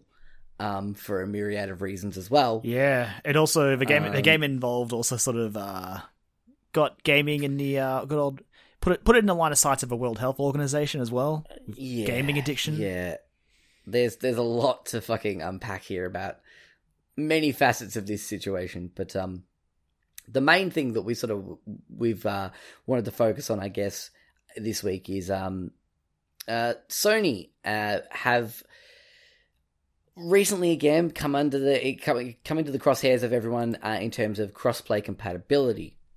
Um, in the last week, we have seen the unlikeliest of, of uneasy, unlikely alliances uh, between Microsoft and Nintendo. Um, so basically, this whole thing started around when, um, as the leaks had reported, and if you've listened to our Nintendo episode from E3 coverage, it um, Fortnite released on the Switch last week. Um, it's out now. Uh, I downloaded it tonight just because I was like, oh, "Fuck it, why not?" Um, and if I'm going to play it for obvious reasons, I'll play it on the Switch now. Um, and everyone was sort of, you know, the question about crossplay came up again because Fortnite is a game that you can play on pretty much everything at the moment. Um, you can play it on phones, you can play it on all the consoles. It um, it is worth mentioning that like it's not that this crossplay story is new. It was either last no. E3 or the E3 before when no, it must have been last E3 when they when the Switch version of Minecraft popped up in yes. the Microsoft press conference in a Microsoft weird yes. turn of events, and everyone was like, "Huh? What? Yeah, but no." things are things are weirder now as well. Things are super weird. They're real um, weird. Uh, in a good way. It's a, it's a good weird. Like it's it's it's like charming weird, but weird nonetheless. Um, yeah. So uh, Sony were were uh, you know questioned about you know cross compatibility with Sony people on Sony platforms being able to play with other console platforms because currently on the PlayStation you can play with mobile and PC players, I believe. And um, yeah, yeah, mobile encompasses iOS and Android. So yeah, those are the platforms. Yeah, yeah. So yeah, mobile, mobile and PC you can play with on on PS4, but you know, obviously not with uh, with Microsoft. Uh, but now with the Nintendo Switch version of uh, Fortnite releasing, um, also sorry, I do want to interrupt again and be like, and, mm. and just remind people of that of that innocent time when Epic accidentally flicked a switch and temporarily mm-hmm. crossplay was possible between PlayStation and Xbox. Arguably, mm-hmm. the moment that sort of started this fire, which I think Sony has up until now been able to be like, yeah, well, we don't want to do that. So it's like, okay, yep. well, that sucks. But uh, now that this whole Switch thing has happened, it's just exploded.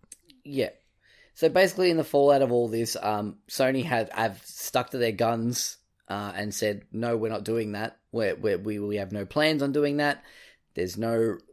Uh, uh, there was a report, I think, from someone who used to work at Sony Online, um, about whether or not, um, like the reasons why they wouldn't do it is simply money, um, mm. because they don't see a need for them to do that. We have uh, that wonderful statement that Sony delivered to the BBC here, Joel, about okay. on the topic of crossplay. This came up mm-hmm. after this issue was being covered by some pretty uh, heavy hitting mainstream press outlets. So basically, Sony had to say something. What they said, yeah. I'm not sure they should have said, but here's what they said. We're always open to hearing what the PlayStation community is interested in to enhance their gaming experience. With more than 80 million active users on PlayStation Network, we've built a huge community of gamers who can play together on Fortnite and all online titles. We also offer Fortnite crossplay support with PC, Mac, iOS, and Android devices, expanding the opportunity for Fortnite fans on PS4 to play with even more gamers on other platforms. We have nothing further to add beyond that at this point. it's just uh, so. It look. Yeah. Mm good you've got 80 million active it, users, I guess. Congrats. yeah. But here's the thing, like, if we want to cut to the chase of this whole situation, we are on the precipice of the announcement of the next console generation. Let's face it, it's happening. It's gonna happen. We're gonna hear announcements about it within the next twelve to eighteen months. Do like, do Sony really think that this kind of press is gonna they're gonna be able to sweep this under the rug? And just move into the next console generation and still be on top? Because I sure as shit don't think they will be able to. So here's the thing. I don't like taking the stance. I, I've seen it mm. all across the wonderful internet, and I get it. Business, Sony is a business. He, of course. Mark as market leader, blah blah blah. Like they don't really mm-hmm. need to worry about the other two platforms, who honestly like they're going for the whole crossplay thing because first of all, it opens up great options for the Xbox fan base and the Switch fan base, which yep. are smaller than the PlayStation One. So you know, of course. But Well, well, Microsoft in uh, I I think like Switch is getting there. Like it, the fact that in like just over twelve months they've had the growth that they've had is pretty oh yeah, But Switch is on yeah, fire. But like, it's nowhere near the Sony numbers at this point, obviously. of course, yeah, So the the only way I see things really changing. Let's go back. Let's let's take a let's jump into time machine, Joel. Okay, okay, go back to the Yep. to simpler times at the start of this generation, when Microsoft Mm-hmm. unveiled the Xbox One as a DRM, Mm-hmm. always online machine, where you couldn't be you wouldn't be able to like trading games or anything because they would basically be be locked to your console. And Sony had a field day just openly mocking Microsoft at, at E3 with their simple here's how playing used games works on PS4 by just like handing the game off to someone else. And it's just like, huh, okay, that's very funny. yeah. To yeah, it was funny and it got to, to the point of being a little on the nose. That E3 well. was brutal. Like, Like, my, Sony did not let up. no, they didn't. But I mean, it's sort of flipped on this side now, where as we as we've discussed, Nintendo and Microsoft are very chummy to the point where a trailer came out now that the Minecraft, like the the new title update is out for Minecraft on Switch. It's the the Bedrock update. Yeah, but basically just unifies the platform. It's now just called Minecraft, not Minecraft Switch Edition, Xbox or you know console edition or whatever it is. It's just all Yeah. Minecraft. Crossplay is a thing Yep. using I think it's Xbox Live accounts, and Mhm. Like Major Nelson was tweeting out pla about playing his first game of Minecraft on his Switch, getting like an achievement and all that, and like the Twitter accounts for Nintendo and Microsoft are tweeting at each other. The trailer has them Yeah. playing nice together, survive together, and it's just it it it's sort of not not as on the nose, or I guess it's pretty on the nose, not as aggressive as how Sony was doing it, but it reminds me of those earlier days. It does. It's on the nose, but it's in like a, I guess, in a charming kind of way. It's in a, like a, this could be you, Yeah, but but and you know, the point I'm making when I get at that is like what happened with the Xbox One, with how Sony did all that. Like Xbox had to change. Like there was no way Mhm. they could sell the console like that. and it was almost immediate. Yeah. they, that they they backstepped. Oh, yeah. you know, Still, re- was- still yeah, it was- recovering, arguably. Of, of course, yeah, absolutely, Uh, but yeah, But so now Um, we now we have mm. Sony in this, and as you said, like we are on the precipice of a new generation of consoles. I don't. I want this to change, and I hope it changes. But I just worry that. So when Sony gets arrogant, it's like they get pretty arrogant. I think we all remember remember the PS3 days. yes. Oh, that's- especially that reveal. That's the thing. Exactly. That's the thing. This this isn't new for Sony. No. This happened to them before. The PS2 was the market leader. They were fucking rolling Xbox. And like it it was like it was this juggernaut of a console. And then they got to the PS3 and they fucking shat the bed Well, and they like, you know, but they only just recovered with the PS4. That's a whole. That's all. Like they were like, yeah, we'll use the cell processor. It'll be like the cutting Mm-hmm. edge technology for video games. Also, it'll make developing Mm-hmm. multi-platform titles nearly impossible. Good work there, guys. Yes. Also, the console will be Yes. overpriced and all that other stuff. So, Mm-hmm. yeah, PS3 huge disaster. PS4 much simpler, streamlined, Mega megabucks. Especially because Xbox sort of again did a Sony essentially by going, no, this is what gamers want. Oh no, we were wrong. So, I mean, again, whether that changes next gen, it's really hard to tell. I just think it's just been interesting to see this. I've never, like, again, as we said, crossplay sort of came up back when Minecraft came to Switch, and it was in the, in that conference a year or so ago. I really Yeah. think the turning point here, with the release of Fortnite on Switch, with Fortnite, you're like, you know, you, say say you play Fortnite on multi multi platform, it's a free download, so Mm-hmm. you know you you're basically encouraged to. What is more appealing Yeah. than playing on your Xbox, making all this progress, and then jumping across to your Switch for when you're leaving the house and catching or doing anything else, or you want to play it somewhere that's not on your TV, but carrying across like that that connection because you can link your Epic account across platforms. And here's can. so this is where the plot thickens because Mm-hmm. because of how Sony has approached this whole cross platform platform disaster. If you have linked your Epic account to your PSN, that account cannot be used on Xbox or Switch. It is just it is locked Yep. out. Which, look, like you said, this is a free game, but there are obviously microtransactions in it. And I, I, I've said before on, uh, on episodes before, I think that the way that uh, Epic are monetizing Fortnite is probably one of the lesser egregious versions. Careful you say uh, that, Joel, because now everyone's doing it. Like Rocket League and PUBG have now announced Battle Pass esque things. Of course, It's the new, it's the new loot if we're going to have to have, well, but yeah, but it's there's there's less RNG to them. Oh yeah, like, I know. I'm I'm mo- the battle pass is all based around skill. Like it's about completing objectives and doing dailies, basically, My which pro- is not a new thing that's happened with uh, MMOs for years. So my my primary point is that the industry's just like, oh, we can use this.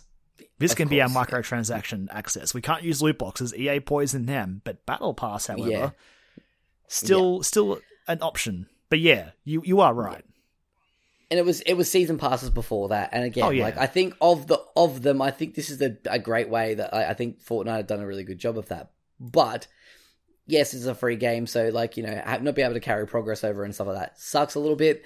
But if you put money into this on PS4, and then you want to go and do the aforementioned play on the Switch and take it with you when you're going away on holiday or on the bus or whatever, like that's you can't. You Yep. literally can't do that, That- and that's shitty. You have no access to that stuff you have spent money on unless you play on the things that Sony is okay with you playing on. And yeah, that's Mm-hmm. that's the part that's really interesting about this. I think if that wasn't the case, this potentially could be just sort of swept under the rug. But because of Yeah. that, I reckon I don't think things will change. Like Sony's shares took a bit of a fall, and like again, outlets everywhere are writing about this. USA Today, CN, CNBC, Sky News, BBC News, as well as practically every Post. video game Yeah. outlet out there. It's Yep. I don't know, man. It's it's this has been a weird week with this news. It's been so weird, and like I, I honestly think though, like, do, do Sony really think that they're going to come out of this unscathed, going into a new console generation? again it's, Because like the general consensus for people at the moment, like really that that, that knee jerk reaction is was like, well, next generation, I'm just gonna, I, I clearly like the PS4 has has the exclusives, yes, that's fine, but I feel like it's going to be the secondary console for a lot of people that But- they're going to go, well, you know, yeah. yeah, This so so far it's Rocket Rocket League, Minecraft, and now Fortnite a crossplay, right? hmm Hmm. yeah, So if this becomes a trend going forward, and I mean, obviously not every multiplayer game will do it, but any multiplayer games that do enable crossplay, why the hell would I buy it on my PlayStation? Like, why? Yep, absolutely. And like, I, if you care as much about this as like we do, like I'd encourage you to do the same. There's there's no way I buy a, a multi-plat, um, like multiplayer game on uh, on Sony's console anymore. There's No. no, way. I- Why would I? I own Minecraft and Rocket League on PS4, but if I play them Mhm. in the future, like I'll look into purchasing them on Switch. Like it's just, Yep. which I mean, it's not. A, Sony's already got me money, so they don't really care. They're like, eh, you already. I mean, they gave No. they gave me Rocket League for free, but Minecraft I, I purchased after already buying it on PS3. So they're like, eh, Mhm. whatever. But and yeah, going forward, if it's a cross if it's a multiplayer game and it's crossplay, like I see zero reason to buy it on PS4 if this is Sony's approach. And again, to go back to it, I know the business. I don't need to. But at a certain, course. when for someone whose slogan for so long was for the players, like this is a joke. Mhm. Yep, absolutely. And like you said, it is a business, but if you want to look at the business side of things, coming into a new console generation, this is going to impact them. If they don't make some sort of change, this is going to impact them 100%. I really hope Like- so. I hope it does. I, I and I think yeah, I think y- you out there listening should, you know, it comes back to that old adage of voting with your wallet. Like Oh yeah. don't support this kind of shit. Like, don't fucking give in to them. Just be like, no, but you know, it's uh, I've, I play everything. All my friends play on on PlayStation and stuff like. That. Get them to do the same. If they've got other consoles, get them to do the same thing. Because that's the only way you're going to combat this. So that Sony, when they come out with the PS5 or whatever, try and go, look how good we are. And everyone goes, actually, no. Why would I do that when the, what is it, Project, can't remember what the Xbox's name is going to be. Oh, um, shit. Uh, Crimson? Crimson, yeah. Yeah, it's something red related, which is Yeah, interesting. it's definitely But Crimson. That's a whole other topic of co- it's that other topic of conversation as well. It's interesting, changing uh, marketing techniques. That'd be a crazy thing. Um, but yeah, like, why would that when the the Project Crimson is gonna have the same game, and I can play with my friend who can't afford to buy a Project Crimson or a, a PS5, but they've got a Switch, and the game works on both of those. Why? Yeah, it's See- just Things get trickier there because I we don't know how many of those Crimson games will run on Switch, but at that point is when you start going, well, f- shit, why don't you just do crossplay Sony so I can play with my PlayStation friends? Like, it's. I don't want this to be Mm-hmm. swept away. I don't want it to be swept aside because I want this to change. no, absolutely. I wish I could believe it would. Um, Sony has managed to muscle yeah. themselves into a good position with strong exclusives, so their consoles will always sell at this point. Yeah, absolutely. Yeah, and that that's fair, and, and I'll buy those because a lot of those exclusives are franchises that I'm invested in now, Mm-hmm. which is that's the unfortunate thing. But um, I think our our friend of the show, Broderick Gordes, uh, we were talking about this in our group chat before on Facebook, and he was saying it's like you know you should if you do have those multi-platform multiplayer games that are cross-play with everything except for Sony, obviously b- buy them on those other consoles that aren't Sony and and tweet at Sony or Mhm. let them know and just be like, "Hey, you could have had this, but you don't now."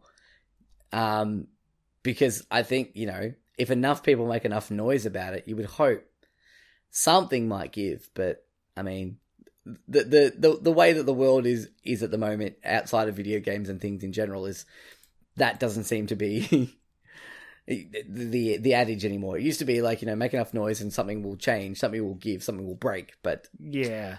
I don't know. I don't know. Again, Sony's top dog in the market, so I don't need to worry about the little guys just nipping at their buds going, hey, we all want to play together, which sucks because we all want to play together. Just Mhm. let us play together. Christ. Mhm. It's really simple And when you think about it. It is. It's it's so simple, and it's yeah. I went from like going, oh, we don't need new consoles already. Oh, I'm really worried about that. To being really, really interested into what these companies have to say about their next gen consoles.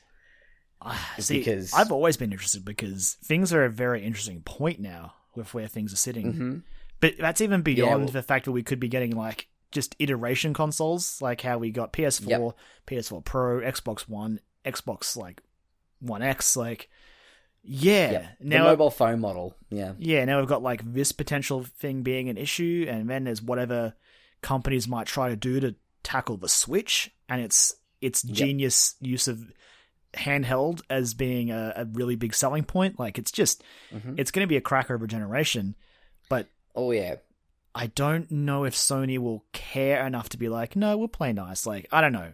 I hope so. No, I don't think that they they've got their fingers firmly stuck in their ears and they're going la la la la la la la la la la at the moment. And the sucky part is If- when it if- comes down to it, they're going to keep making money. Yeah, absolutely, and uh, yeah, but oh man, it's such a great. And on top of that, like Fortnite itself is still not getting out of it clean either because you know we've had the Today Show calling for people to write in with stories about their children being addicted to Fortnite. Well, again, as I said, like World Health Organization recognized gaming addiction as a thing, so that's now a thing.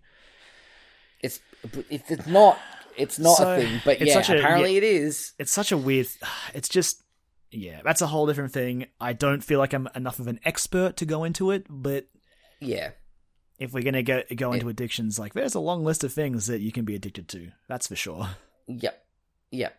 It's more so you should focus on the affliction of addiction in general because if you've got an addictive personality, whatever you apply that to is going to be related. is going to be like you know impeded by it. So whether it be pokies, whether it be smoking, whether that be drugs, whether that be video games, if you've got an addictive personality, that's that's your affliction, having an addictive personality. yeah. There's a really there's a really good article That's- by I think Ray Johnston on Gizmodo. Oh, cool. Yeah, I reckon. Yeah, it's just have to read it's one of those. Again, the World Health Organization thing is going to be a thing that plays out going forward, and I'm interested because I mean there are there are lots of good points coming from both sides, but yeah, that's it. Just happens that Fortnite came along and has been the poster boy for for the World Health Organization, going, but look, look at this. It's, Look at this poor, this nine-year-old girl who like wet herself because she didn't take a break from Fortnite. Fucking okay. Anyway, anyway, That's a whole different thing. to this. It is. This is like the happy. Look, we've gone from like the happiest time of like the video gaming calendar into just this fucking absolute shitstorm in the wake of it. Um, it's just sad. it's yeah, it is real sad. But um, oh boy, Karen. Maybe some questions Um, will cheer us up. Maybe some questions will cheer us up. I think we should we should jump into those right about now. Um, but yeah, I, I'm sure this is probably not going to be the last you hear us talk about this whole situation Oh, because This is going to be a thing that it's not going continues. away. hmm Yeah, we'll uh, no doubt bring it up in future episodes. But um, questions. We haven't had questions for a while. We haven't called for them because we haven't had time for them. Um, E3 was all And- consuming. Yeah, yeah, man. We went we went all in this year. I'm I can I just take a moment and just say that just to to blow our own horn here personally a little bit. I'm very proud of what we did this year, Kyra. It was really we, fun. We put in a it was a lot of fun and we put in a lot of work and I think it's it's paid off. I think it was a much better format for how we we've done things in the past. I just I just love E3. I miss it. It's so good. It's so good. So so the fact that like it was it was more time to talk about E3. We got to spend more time talking about E3, but it was a bit more manageable and digestible for you, the listener. and, Um, it, and it didn't feel like because it, some like in in previous episodes, I always felt bad if we weren't giving a, pr- a s- let's just say it. EA's press conference, regardless of how we felt about it, I always felt we would rush through it and be like, "No, let's move on." It was just nice to sort of I have love- the time to open all this stuff up. I love how you went with EA's and not I Square mean- Enix's because Square Enix's was like, oh, you didn't need it. Like it's fine. We didn't I- need that. I hated I hated EA's more than Square Enix's. Oh, I hated it, but in terms of like, in, Square Enix's was more useless, basically. At least there Um, was stuff that got me excited. Yeah, no, I, I'm not trying to take away that either, but just I'm, I'm putting it down at a pure like necessity level. Anyway, um, but yeah, if you if you enjoyed our, our, our E3 coverage, please let us know as well. Um, we'd like to hear your feedback. Uh, if you think there are things we could do better, just in general as well, just let us know. Um, but questions, we got a whole stack of them this week. Let's get into them. Starting off with he got a, he got a name drop before, Mr. Ben Clark himself. Uh, again, I'm really sorry. Formal apology here calling on the show. Um, this is my this is my press conference to to you, Ben. Um, hey, you're doing much better I'm than sorry. EA did. Exactly. Or Sony. I'm saying more than Sony. Um, I'm changing my ways. Uh, yeah. So Ben asks us, uh, in light of E3 and game hype, my question is, what individual self-imposed challenge, hunt for RNG weapon, or achievement took you the longest to accomplish? Not counting a platinum or individual challenge or individual trophy. Ballpark, how long you spent on it? Oh, okay. All right. I have a lot of trophies. Yep. Um, one in particular that I think of here is I don't know if he's if he's angling for this point, but in Dark Souls three, Mm-hmm. there is a particular faction. Again, I think it's not as bad now, but at launch, there's a particular faction that had a miracle, I believe, that I needed for the All Miracles trophy. And to get Okay. it, I had to get a particular item from a particular enemy. Okay. Because the faction stuff didn't really work because of how the faction summons how I needed to happen and it just it just wasn't functioning. So I had to farm Silver Knights on the steps of Anor Londo. Yes. I don't even know how many hours of my life I signed away to that staircase.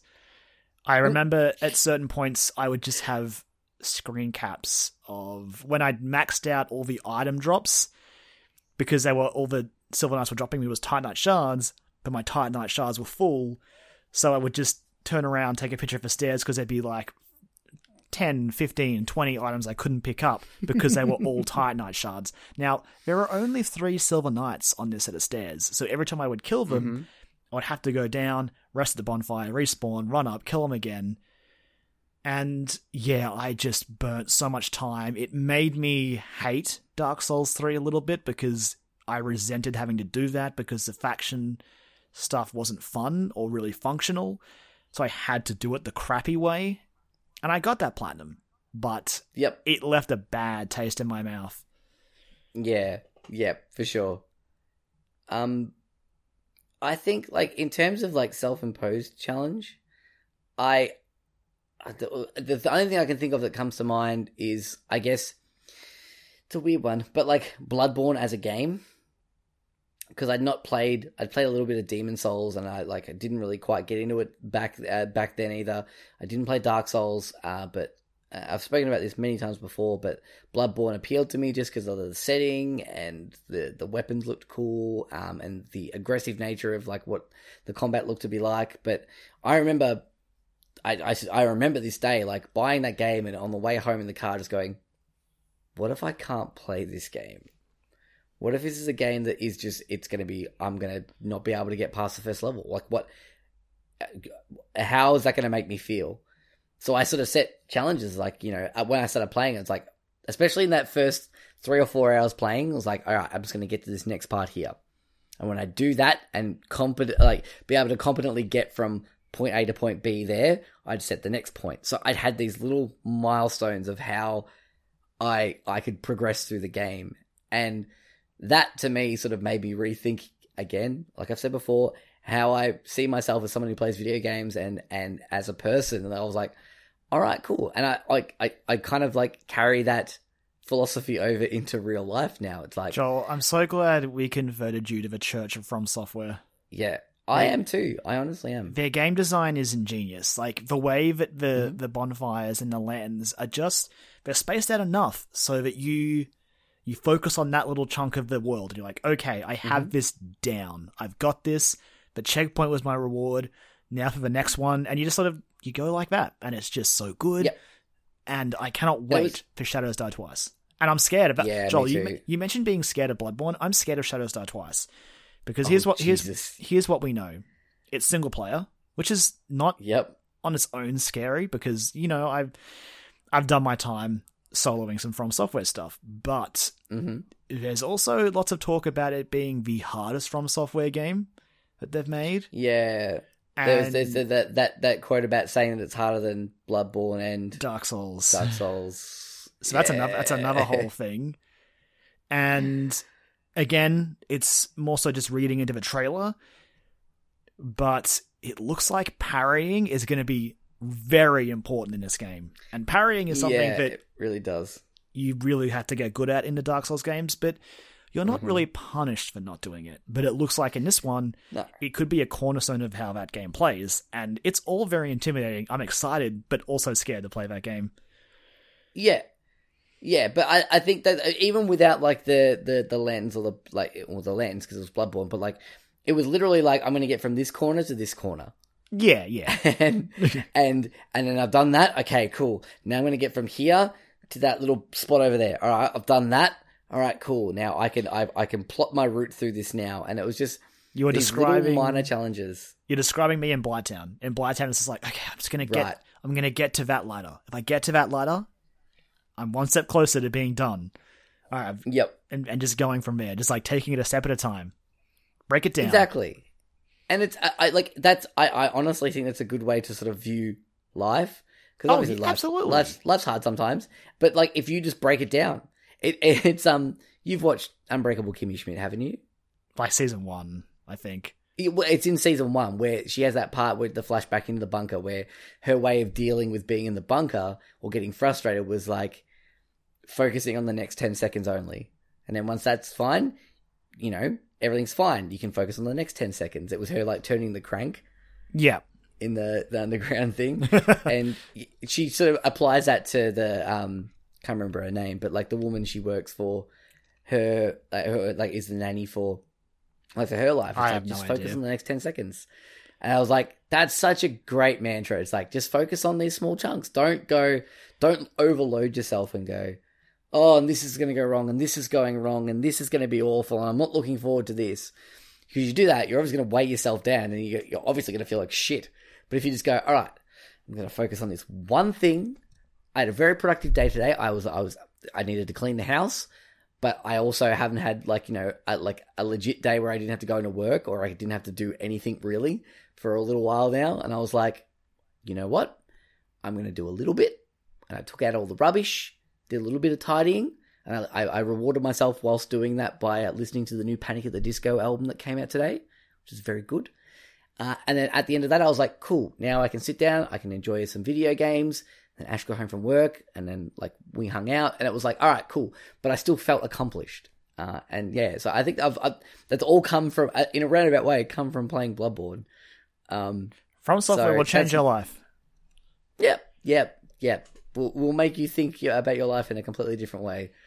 Um, which is funny because most of the taglines of their games are like, you know, you died. You know, that's that's their that's their mantra They, from software. Parentheses, you died. I would love to just sit down and just talk about how From Software make games because they like death matters in those games, but also hmm just because of that, any accomplishment you have is just like, shit, yes, I did it. Yep. Like I did it. It's it's fist pump worthy. It's There's nothing- yes. Nothing more your voice worthy. satisfying than like going through a Dark Souls area. Maybe it was particularly tough or long or arduous. You get to that bonfire, you rest at the bonfire, you flip that camera around. You're like, I came from back there. Mhm. Like that. Yep. I I made it. That's why I liked, especially about Dark Souls one and Dark Souls three, and Bloodborne had it a little bit as well. But when you could see the areas, especially Dark Souls three had, which you could see in the distance the areas you'd been through, and you're like, I did that. I did all of that. It's done. And it was just a really cool Mm-hmm. Yep. moment. Yeah. So I, I think that's my my my self imposed challenge that um that got real deep and I, I liked it. It was good. Both from bro- some both from software related. Yeah. exactly, yeah. I, I, I honestly couldn't think of anything else. That was the first thing that popped into my mind. Like, I, there's no, been other times, like, you know, there are times when I'm like playing games where you've got to like uncover like parts of a map where I always try and like systematically figure out the, the fastest route to doing that. Oh, so I don't know whether that counts as well. Like that's that's like Well- a all right, cool. I can work on this island and this part, then I will go move to that part there, and yeah, and whatnot. Right, well, because, like, honestly, my real answer to this question, he said not counting a platinum or any of that stuff, like, it would be every single platinum trophy I've gone for. Like, it's just, that's a really good point. Just any of those, it's like, why have I done this? Like, I got, like, a little Yep. ding. It, it felt good, but ultimately it was nothing, but I did it, I guess. Like, That but, yeah. that five second endorphin rush is like okay, But also sometimes just okay. sadness, because you're like, oh, I'm finished. I'm done with this game. Yeah, I never have to play this game again. Like, I'm just done it all. Mm. yeah. Yeah. Man, we got we got real deep on that one. That was good. I liked it. Are you ready for some whiplash? Um, yeah, oh, yeah. I'm ready for you to get mad. Um, so thank you, Ben, for your question. A little bit of a you know live chat there as well, which is lovely. Um, our next question comes from Pat Tomlinson, a new question asked on the show, I believe. Um, we've gotten to know Pat uh, via the internet through the uh, point and click slash OK Games, but now point and click guys. Um, which, by the way, if you haven't checked out all their new stuff, they've completely rebranded OK Games. Everything say, is now who, point who and click. are point and click? Exactly, yeah. So Point and Click are what are formerly OK Games. Um, they've had a, a, a like a rebranding and a relaunch. Um, the a week before E3, the weekend before E3 kicked off. Um, we may have we may have had a, a, a sneaky um like heads up about it a while ago. So, but we kept the secret. Um, but it's really exciting. So they're they're re- rebranding with uh with a whole bunch of new stuff. The OK Game Show is now called the Clickcast, um, which is great. I love that. I love the alliteration behind it. But um, but through the uh, the various uh, stream chats and and and whatnot, um, we've sort of got to know Pat a little bit. and uh, yeah, we've had some great interactions with him. But he's asking us a question this week, which, much to Kyron's dismay, the question. It's it's it's not because of a question. It's because of something related to the question. I want to be clear about Yeah. that. Exactly. Yeah. No. The the the the the, question itself is relatively harmless, but yeah, the implications behind it. Um, Pat asks us, why is Waluigi still not a playable character in Smash Brothers? Um, I don't know. Yeah, I don't know. like the, the the the long and short of it is there is no real good answer. He is No, that's- he's still an assist trophy is the answer really. Yeah, that's it. Uh, And like he works as an assist trophy, which I don't know. I, I- I feel like in terms of he hasn't had enough personality in other games. Be careful. People who like Waluigi would disagree very intensely with that. Well, yeah, I look, but really, like, what what would you? Has anyone out there come up with a, a definite move set that they, they they they think is logical for them? Oh, Joel. I'm sure they have. I'm sure if you they go to have. I'm sure if you go to Smashboards, Sure they like a huge detailed write up with oh, like I'm sure they have. Yeah. yeah. It's tough. I Like got halfway through that sentence and I was like, yeah, of course they fucking have. anyone Um, who wants a character in Smash, like they've probably got a move set ready to go. It's the sad answer is that Sakurai doesn't want to put him in Smash. I don't know. Like as someone who has dealt with with just Sakurai not wanting to put Ridley in the game and to finally have him in the game, I don't I don't think there's an answer that will make any Waluigi fans happy, really. No, no. Um, What I will say is, please, I'm not. I'm not saying that Pat is one of his people. I'm sure that most of the people I follow who like Waluigi are also not these people. But there are Waluigi fans out there tweeting just awful things at Sakurai, and it mhm. makes me so so sad yeah, because that guy loves the Smash Brothers series. He put every character in this new game for Christ's sake. He's a madman, yeah, but he loves this series. And absolutely. he's just been people have been just been tweeting abuse at him because there's no Waluigi, which it sure ideally we'd like every character in Smash, but also currently 65 is a lot. Yeah, it's a lot. Um, and I think we're not going to get many more, to be honest. No. But um, uh, look, here's the thing.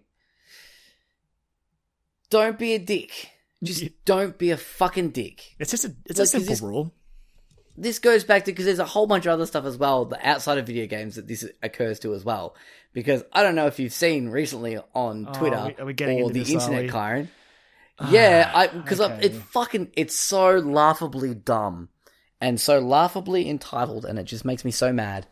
Um, so a few things like for starters, the whole Kelly Marie Tran thing from Star Wars with um uh, Rose, people tweeting and and on her Instagram just being genuinely scumbag people because of because of in, uh, anonymity. Like that's the the sole reason for it.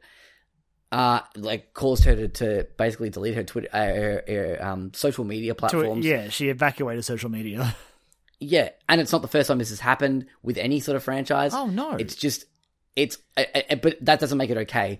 I'm not I'm not normalizing it whatsoever, but it, it's it's it's awful. But It's not- recently, in the last 24 hours as well, we've had an entire campaign set up of Star Wars quote unquote fans who have been campaigning for a remake of uh, the Last Jedi, is- Uh, and- and, and- to the point, yeah, I say this, this isn't not, not not entirely new because I mean I know fans were wanting a remake when Last Jedi first came out, but these guys apparently Mm-hmm. have backings or have funds or whatever they're saying Yeah. to make themselves feel better. Which, to quote Movie Bob, Movie Bob was just Mhm. like, "Look, if you guys can do this, then make something new.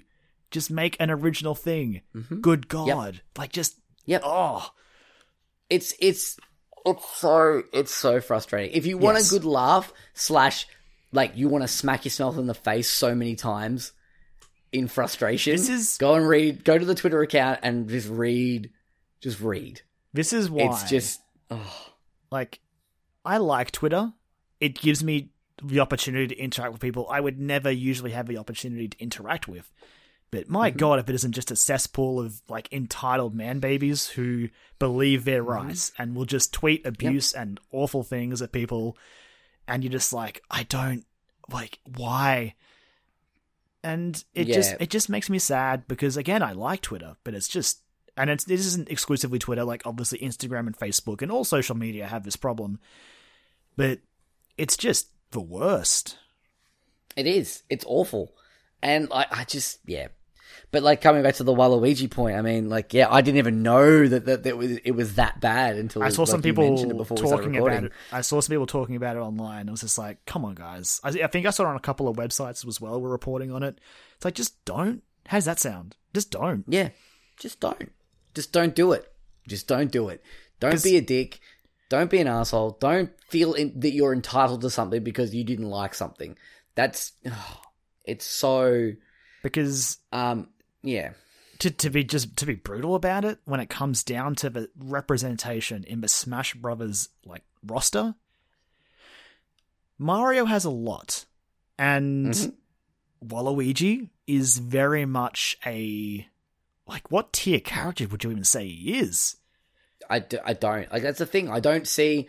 I like like when you said about like uh, there's obviously lots of people who have come up with you know full move sets and things like that. But like in my mind, I'm just like there's nothing that yeah you might be able to come up with an entire move set, but is it is it exciting? Is it interesting? I think one of the things Does that really warrant having a character? But one of the things that really hurts him is he's only really in the side games because yeah, because in the other character sports games really yeah. the other character who I was like, why is he there? But is Wario. But Wario had like the Wario Land series and Wario World. He's had his own spin off games. And, and he's got so many different like I I like Wario as a character in Smash Brothers. I actually I I think the way they implement him is really cool. Like having his motorbike and just his general like don't give a fuck attitude and the fact that, you know, he turns into the fucking onion man as he smash and like flies around. Like it's so Yeah. dumb, but like So- uh, it's it's got charm to it. and like you could do that for Waluigi, but I just don't think You he's could. there yet. And like I just I would just say just look forward to the next game. Maybe then. Maybe then will be his time to shine. I mean it's just I think I don't know, it's tough. It sucks because for again, like I said, for so long I was like, can we please have Ridley in Smash? And Sakurai's like, boss, okay, fine. Smash Wii U, can we please have Ridley in Smash? And he was like, stage hazard. I'm like, are you serious? Are you fucking serious? Just put him in the game. And we're here, and he, he's playable. He did it. And yeah, Waluigi will probably happen eventually because I it sucks, but I think this is setting a dangerous precedent by going, hey, uh, everyone's back. Like going forward, how do you do Smash by removing characters? You just cannot do that now. Yeah. So. I guess look Which to the future. I mean, it, it it feeds into the whole like Smash Brothers as a platform, not a, a Exactly. iteration game now. But yeah, we've talked about that before.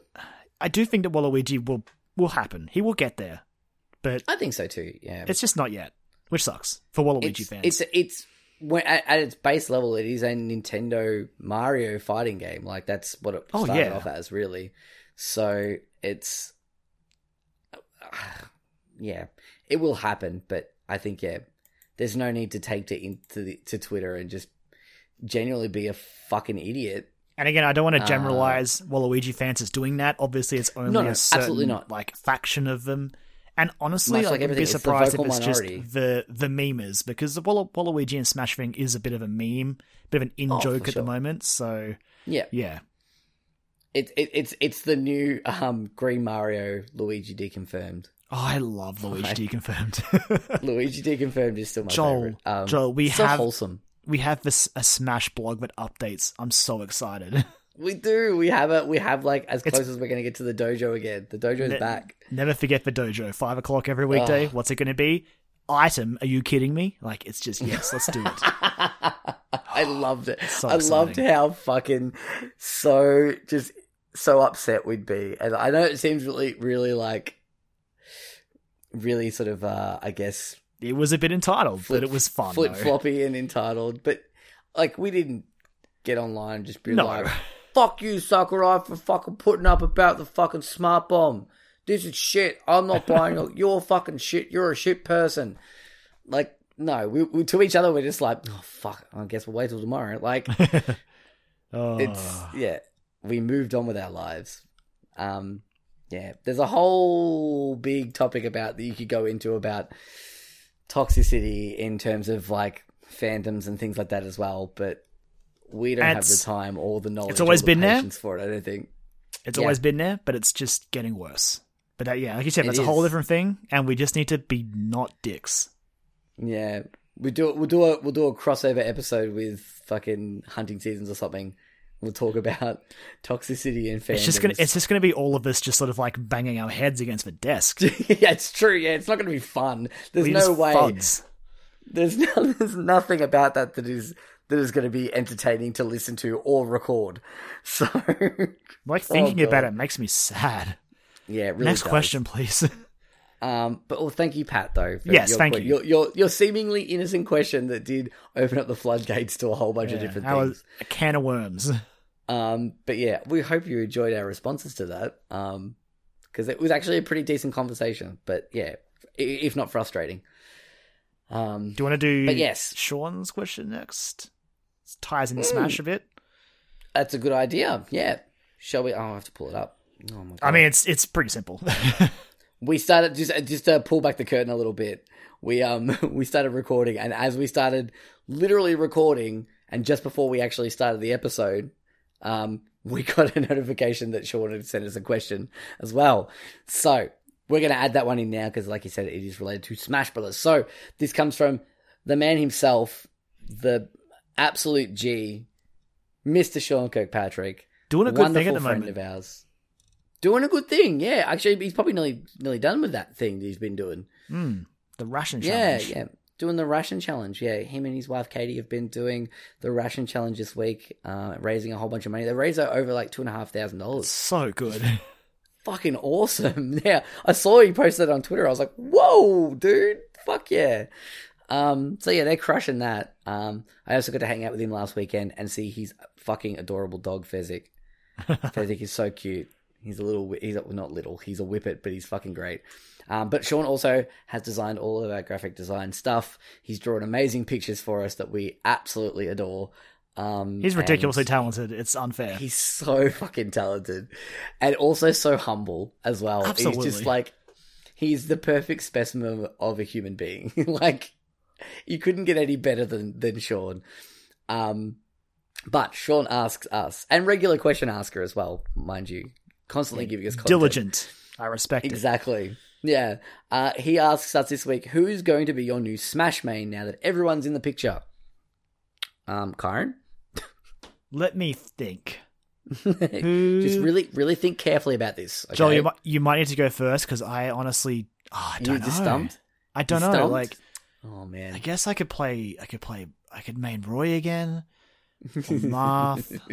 or, no, it's Ridley. It's obviously Ridley. like the second, the second he straight up murdered Mega Man and Mario, I was just like, yeah, I'm o- like, Yep.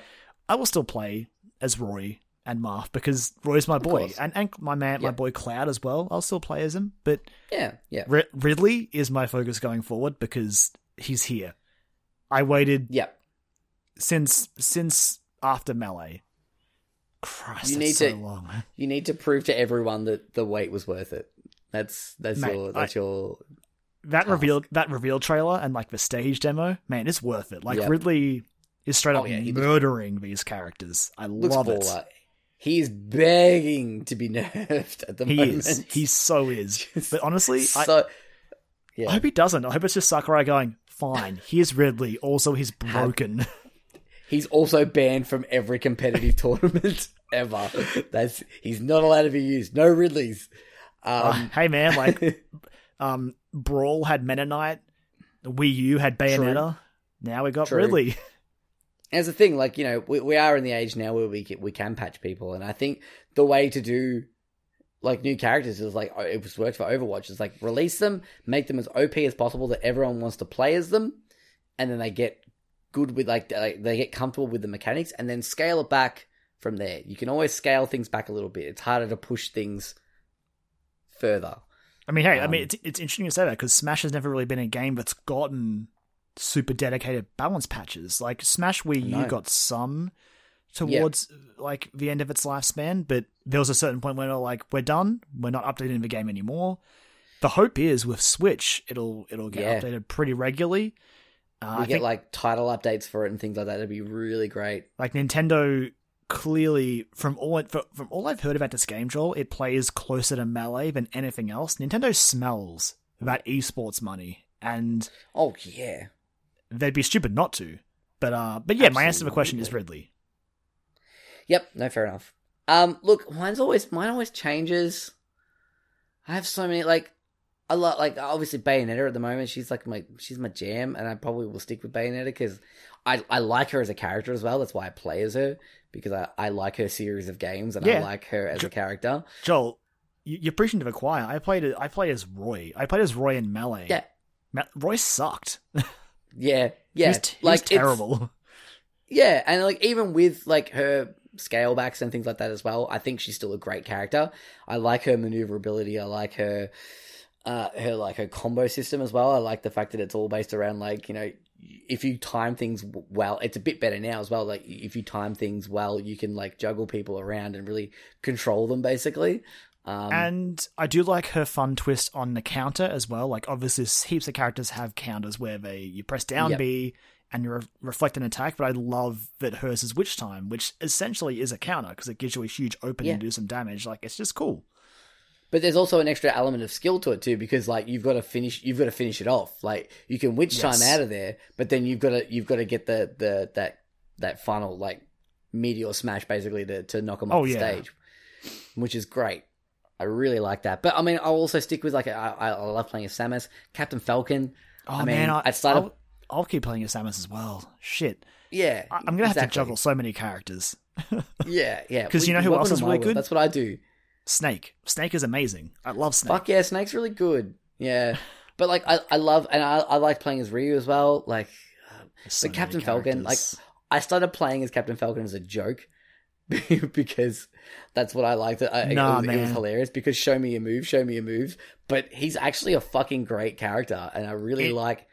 He's like heaviness and speed, it- like that combo for me, like speaks to me. That's my thing. That's my jam. in melee, Captain Falcon was a ridiculous beast. Uh, I didn't like him in Brawl or Wii U as much, but yeah, Captain Falcon's great. Like, I just I want to play as everyone, but there's 65 gl- Yeah. bloody characters, and I can't do Yeah. that. Well, so that's the thing. Like, you know, everyone, like, all you guys had your like set characters you like to play as. I had to fucking figure it out by getting my ass kicked just constantly. we had to figure it out as well.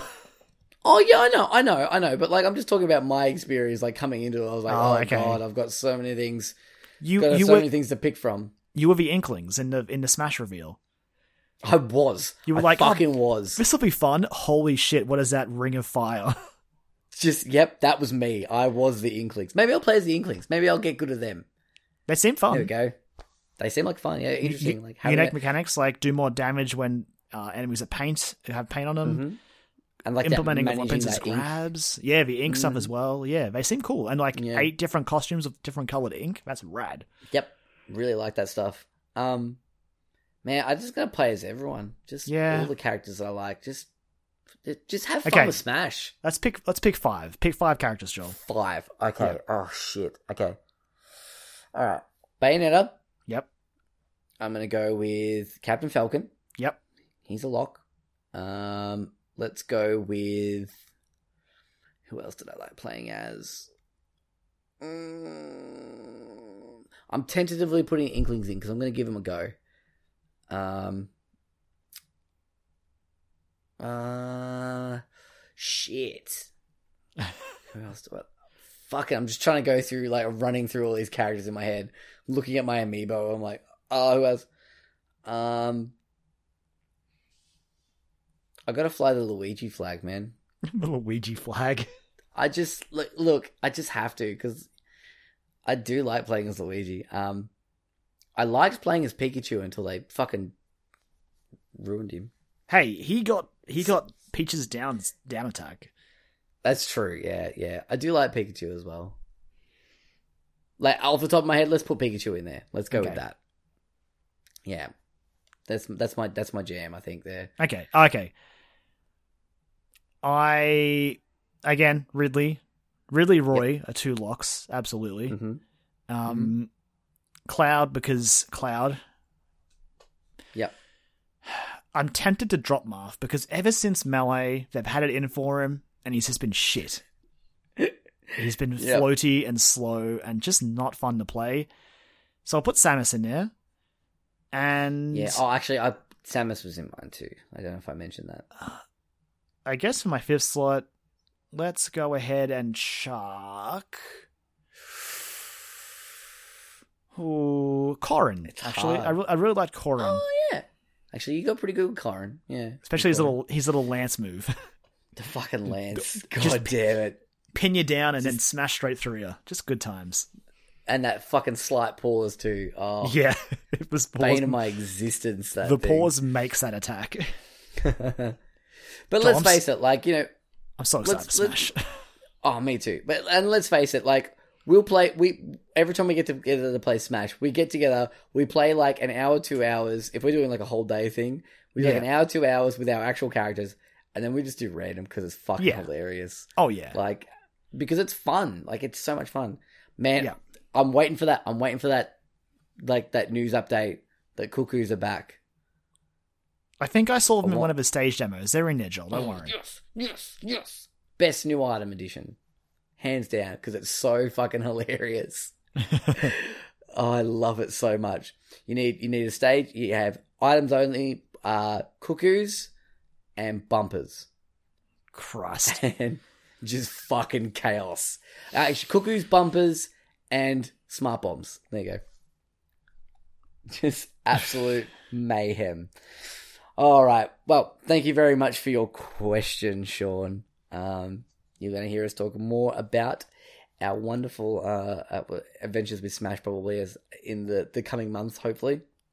Um, yeah, go follow Sean at Shawnee Boy Draws on Instagram, Twitter, all those usual haunts. He does Go and check great stuff. He does great stuff. He's really great. Uh, following on the, the good friend bandwagon, it's not going to stop, actually. Uh, our next question comes from Mr. Broderick Cordes, co host of the Hunting Seasons podcast with his good friend, our good friend as well, Damask. Um, they're doing some great stuff over there. I think this week's episode was on Killing Eve, season one, which the more I hear about that show, the more I'm like, maybe I need to watch it because it sounds pretty good. Um, and it's on ABC iView as well. I saw the other day. I was like, all right, maybe I'll watch it. Um, yeah, if you don't know what Hunting Seasons is, it's a great podcast where uh, Damask and Brod break down television series one season at a time.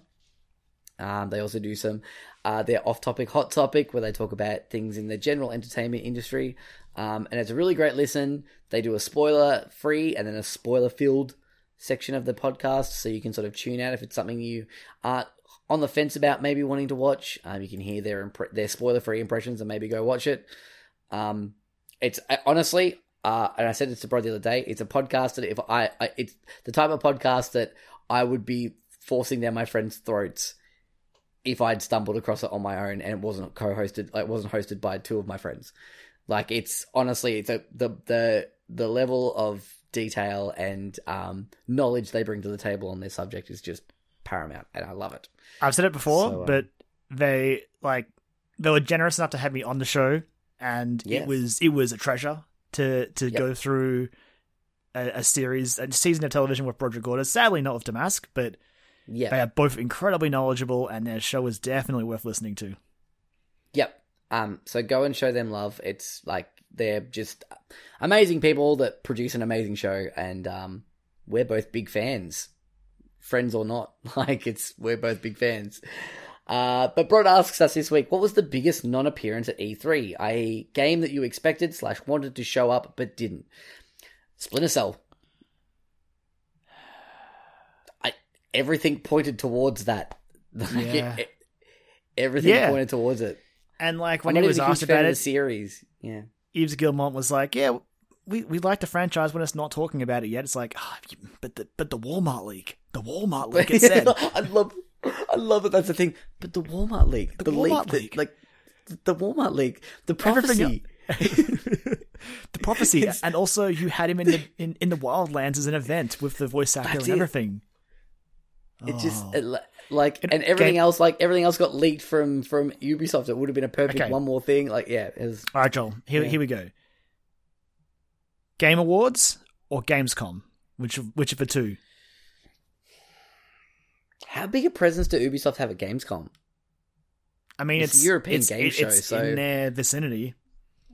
Yeah, And games a good one. Gamescom is bigger than it keeps getting bigger, bigger and bigger each year. True, very true. But also, Game Awards is a huge Game Awards, platform it's a- for reveals. It's a good Game Awards reveal, I reckon, I think so too. and that gives it a good like six months or so. Yeah, sort of get for them to get something together. Yeah. I think Game Awards. especially because Ubi's calendar is pretty packed going forward. They probably don't want to distract people from stuff like Assassin's Creed and all that. So yeah, Game Awards just For makes sure. sense. Pay attention to Keighley's Twitter account closer to the Yeah. show. Yeah, Fucking tweeting out shit. Um, yeah, I think that's the biggest one for me. Like, obviously, like um, Metroid Prime Four not having anything. that's that's the thing. I was like, oh hey, Brod's asking me what what was the biggest non appearance. It's Metroid Prime Four. It just is. Yeah, yeah, Like last year, Nintendo showed us a logo, and they were like, "Hey, it's now in development for Switch," and was like, "Okay, like I'm excited." And then we get to E3 this year, and they're like, "Oh, look," and and again, I'm I'm not saying that it should have been there. Like Reggie said that like when it's when they're ready to show it, we will show it. It's just not there yet. I'm like, fair enough. Like I don't want to see the game too early, like looking rough. No way. Like just wait till it's Yeah. ready to be seen. But yeah, Yep. it did it did suck to not see it there. I desperately want to know what that game is. I want to play that game. I want to 100% the game. I want to play it again. Hard mode, do it all. But I gotta wait. the works. I gotta wait, and it hurts. Um, no burnout. That's no Skate 4. no skate four. Yeah, Got Session instead. I'm more. I'm more invested in. That's more than fucking burnout got. They got a pseudo sequel, spiritual successor. Oh. Fucking burnout got jack shit. Fucking nothing. Um, there was no signs yeah, no- pointing it to it- it being there, but Animal Crossing is a big one that's been floated around a yeah, lot. But that like would I have been a big one. like I keep saying, the good thing about Nintendo announcements is there's a direct every few months, so there's always hope around the corner for them. Yeah, I, I- and in similar vein, I expected to see maybe like a, a bit more of a a, a reveal trailer for um Bayonetta three. I'll tell you what, Joel. I expected Mhm. Castlevania. Nowhere. That's it. There, yeah, not a thing. Not a thing. We were like, you listen to our predictions episodes where we were just like, yep, it's going to be there. There'll be the fucking collection. There'll that's the be thing. Simon Belmont's going to be in Smash. Like, The Ridley rumor said Simon Belmont would be in Smash as well, so it's not off the table. But I just I felt that's where it would happen, but it didn't. So who knows? man, I still I stand wait- by wait. Castlevania coming back. Like se- season two Yeah. of the of the Netflix series hits in July sometime. I think it's getting a season three. Like we're getting a Castlevania game. It's just a matter of when. Do you think w- when that season two drops, we get a if we get a Nintendo Direct a week either side of that, that's Maybe. alarm bells starting to go off. Maybe like That'd I be wanna- awesome to do it too, because everyone would just be like, "Hang on, hang on a second. I want to believe. yeah, yeah, for sure. Um, I mean, there were uh, I can't, I can't think of anything else off the top of my head that I was like, I expected to see there, but there was part of me that kind of expected Red Dead to show up, but like when it didn't, I'm like, oh, okay, yeah, that doesn't surprise me. Classic Rockstar. Um, yeah, exactly. Um, oh, that's the big one, Rocksteady. Rockstar's yeah, very big question mark. Again, they said that what they're was- working on, they're not ready to show it yet. So Yeah, yeah, no, it's like that one was. Yeah, I was, I was, I was expecting to see that one pop up, but alas, not not. not meant to be. Not meant to be. Always games Um. It's coming up in August. Always games, man. Fuck, dude. All right, Jesus. Tokyo Game Show in September, and then Game Awards in December. Game Like, We're not out of Awards. yet. no, we're not. We've got plenty of announcements yet, and like I said, Nintendo was so wild card with like announcements as well. We could be getting. Yeah, they. We could we could finish recording and get a reset error and see that there's they've announced a direct for tomorrow or something. Like, Well, I, who knows? as, as the dust settled on E3, like we know that Panic Button has a Switch port that could be announced any any week now. Uh, and Reggie already said they like to they like to deliver news. They've got exciting announcements in the coming weeks and months ahead. So yeah, like pfft, who knows? Who knows? Who knows? But um, yeah, they're probably some of the biggest uh, no shows, I guess. yes. So thank you, Brod. Thank you for your question. It was a, a good little uh, E3 recap there. Sort of like a good, Uh, it's, a, get- it's a good send off to E3 as well. It was, yeah. It was like you know the the final word on E3 2018. That's it. Yeah, I think maybe. Maybe. Um, uh, rounding out the show this week, we've got uh, your wonderful housemate, Mr. Brendan Hill. Um, guest on the show, friend of the show, friend of us in general, and just all around good dude. I haven't I haven't hung out with him for a while. It's made me sad. I should hang out with him again. I need to do that. um, Brendan asks us, uh, so he's got a little bit of a game for us. So he says, imagine Starlink makes a billion dollars. So Starlink, which is uh, Battle for Atlas, Ubisoft's like Toys to Life game, uh, based around ships that we were sort of like, I was vaguely interested in, and you had no interest in until they I had zero. had a had a crossover with Star Fox. Um, uh, so imagine Starlink makes a billion billion dollars, and this mechanic is introduced into a bunch of games. What game would make a clip-on accessory an instant in for you? Which game you'd otherwise get would have you instantly out? I have an I'm- answer for this, Kyron. I have a sad answer, and Do you have? uh, all right. it's it's a game. No, it's not. It's not. It's a game that I should be out on, that I would al- already be in on. hmm But if there was like, if there was heavy, heavy amiibo use in Smash Bros, Right. Yeah. there's there's plenty of like little plastic toys out there to really abuse that. Very and true. it's a it's an i like if it, if that series did it, I should be out, but I'd be I'd be in like an idiot. Um, I have my, my answer is not one that I would be in because of this. I already in on the series, but it just occurred to me that I'm like, they could do that. Um, imagine Persona Oh, with little the way that you would swap personas is with actual Persona figurines. oh. because because look that that that part of me exists. Your reaction there exists, but there's also the part that's like, but cool little statues of personas from Persona that I could use to play the game, but also look cool on my shelf. oh yeah, Joel. You know what that would mean, right? yeah, You know you know what it means. Persona Wait. statues. Oh, I wonder. I can't wait to get my favorite Persona statue of Mara, oh god, penis chariot.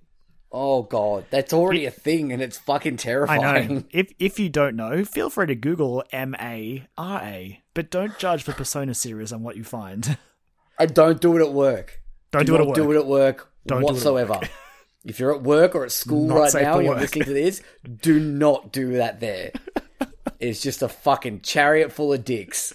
And I know that sounds like a euphemism for something, but it's literally just a chariot of dicks. It literally is. Oh my god. Imagine clipping that onto your controller. Strap that on there. of That.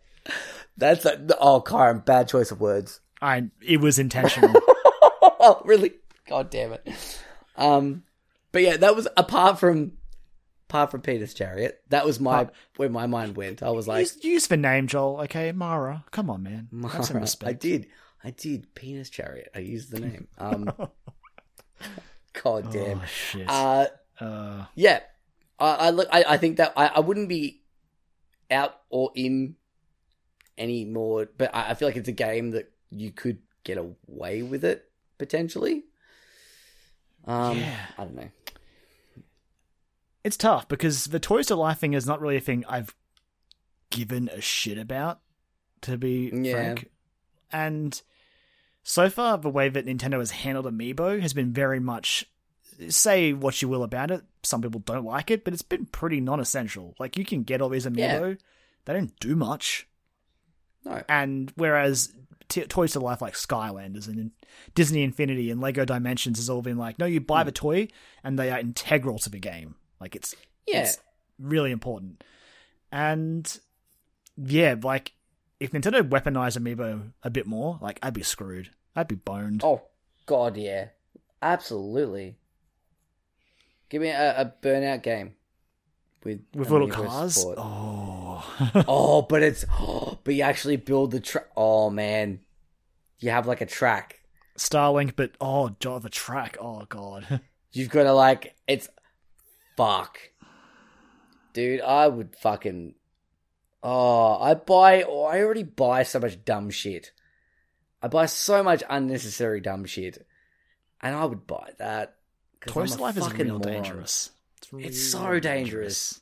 especially if the quality of the of the toys themselves are really good. Like Amiibo, are really great quality. They weren't always, Um, but they've gotten better. That, exactly, yeah. They've they've they've gotten Never- they've fixed Never forget Marth's face on the launch amiibo. or fucking that the the rare like I I know it's it is actually a cool instance of it, but like dual um bl- uh, arm blaster Samus Oh, Samus. with their two two two beam cannons. yeah. Oh, fucking rocking the double cannons. Um, is there anything else you can think of that? Imagine it'd be very similar to Starlink, but imagine a Transformers game. I did think that that was Yeah. one I was I I, Like- I sort of kicking around in my head. Like instead of like pressing a button to transform, you transform it first and clip back on your controller. Like, I mean, forget Oh, it. God, Like, no, but yeah, I'd be out. I the idea of it is cool. I think in a way because it's like, yeah, of course, you- like part of the fun of Transformers is transforming them. But in a, if it's a video game, just Yeah. press a button. But like, that's an idea that I'm surprised hasn't. I guess it's because again, Toys to Life is hopefully dying. No offense, Toys Yeah. to Life, but Yeah, we don't need you. But still make a No. Amiibo Nintendo, please. Like bankrupt Yes. me because you're going to anyway. But yeah, Kyron, Kyron, yeah, I'm getting a Ridley fine. Amiibo, man. Fu yeah, fuck yeah. But hear me out. Kingdom Hearts Oh god, with Disney with Infinity, Disney Infinity figurines. bring it the back, install base is there. make it right. But don't make any more Disney Infinity figures and watch people fucking fight over the scraps that are left. But they're At, selling like- for like five bucks. Exactly. Watch people fucking murder people for them. Devious. Just cause mayhem. Absolute mayhem. But that, I'm, a, I'm a pretty insane person to think that, so. You sure, you sure But yeah. Yeah. It's getting late, Karen. I, it's it is where my late. brain is at the moment. But thank you very much, Brendan, for your question. Um, that was a lot of fun. I didn't think when I woke up today. I didn't think I'd be mentioning the words "dick chariot" or "penis chariot" on a podcast. So Joel, thanks. every time, like, I love Persona, but every time we talk about Persona, I'm gonna bring up Mara. Uh, yeah, yeah. I didn't think today was going to be the day though. There didn't seem to be any persona in the in the vicinity or in the, the How funny. general. That it was you that brought it up. I know, I know. Unwillingly, you I- walk into to Penis Chariot. I don't Unknowingly. I don't, wanna, I don't want to walk into penis chariot. Please, no. It's happened. It's here. It's Oh. Mara is here. God damn it! Feast I- I don't even upon wanna- it. I don't even. Oh God, I don't even want to think about what that says about me as a person. But anyway, thank you very much, Brendan, for your question and for making me question my existence on this planet. Um, I think that's an episode, though. I think that is on on the on the the topic of Mara. I think we should wrap it up. yeah. Um, wrap it up. It feels it feels nice to be back out of E3 hubbub hubbub Yeah, but I miss it. yeah. But a normal episode is good. A normal episode is good, but uh, you you said we were out of the the E three excitement and all that stuff. But you know, there may be some some announcements still to come. I mean, hey, E3 And we'll happens over a couple of days, but Oh, it ain't oh, done. I I didn't. I know, I. I know, I know what you meant. I'm just I'm just being ambiguous, just being a little cheeky. I'll Maybe you should- you. I'll send you pictures of I'll send you pictures of Mara after this is over. maybe, maybe. Oh god damn it! Maybe you should come back. Maybe next week. We'll see. Who knows? I don't know. Do you know, Karen? I mean, they should, regardless. Are you in the know? We can't say that. oh, okay. We're not we're not the Um, YouTube channel of the no. Yeah, it's true. We we haven't been. Re- I haven't received a letter in the mail with a, a black handprint that says "We know." Ah, Elder Scrolls. Ooh, that's the look at me. Okay, go with my I'm Elder officially Scrolls. I'm putting my foot down. I'm ending this podcast. It's happening. Yeah. Okay. Do it. So, once again, I'd like to thank you all for listening to this week's episode of the Dialogue Options podcast. Uh, thank you for joining us in our first week of no E3. We are still a long show, apparently, but that's fine Yeah, because we love talking about video games. we do. We do. So, if you would like to get in touch with us, you can send us an email over to contact at dialogueoptions.com. Uh, if you want to follow us on Twitter or find us on Facebook, we are just Dialogue Options. And don't forget that whatever podcast platform you listen to us on, whether that's iTunes or Spotify or Podchaser or Podbean itself or the newly minted Google Podcast app, which we are on, Did Uh, see that? Yes. yeah, feel free to just chuck us a thumbs up, a rating, a review, a share, whatever it is, maybe a scrobble. Still don't think they work for podcasts, but we can dream. I'll have a scrubble. All Chuck right, us a cheeky scrubble. chuck you a scrobble. I Yeah. no, I'm not going to do that. But you can find us individually on Twitter. You can find me on Twitter at LemonX, where I'm still in E3 hangover mode, so most of my tweets are still just that. Uh, I bought a, that sweet Jinx Diva hoodie today from EB Games, so that was Oh, you bought it? Yeah, I walked in and there was a large, and I was like, ah, screw it. So I don't have Mario Tennis, but I do have a Diva hoodie.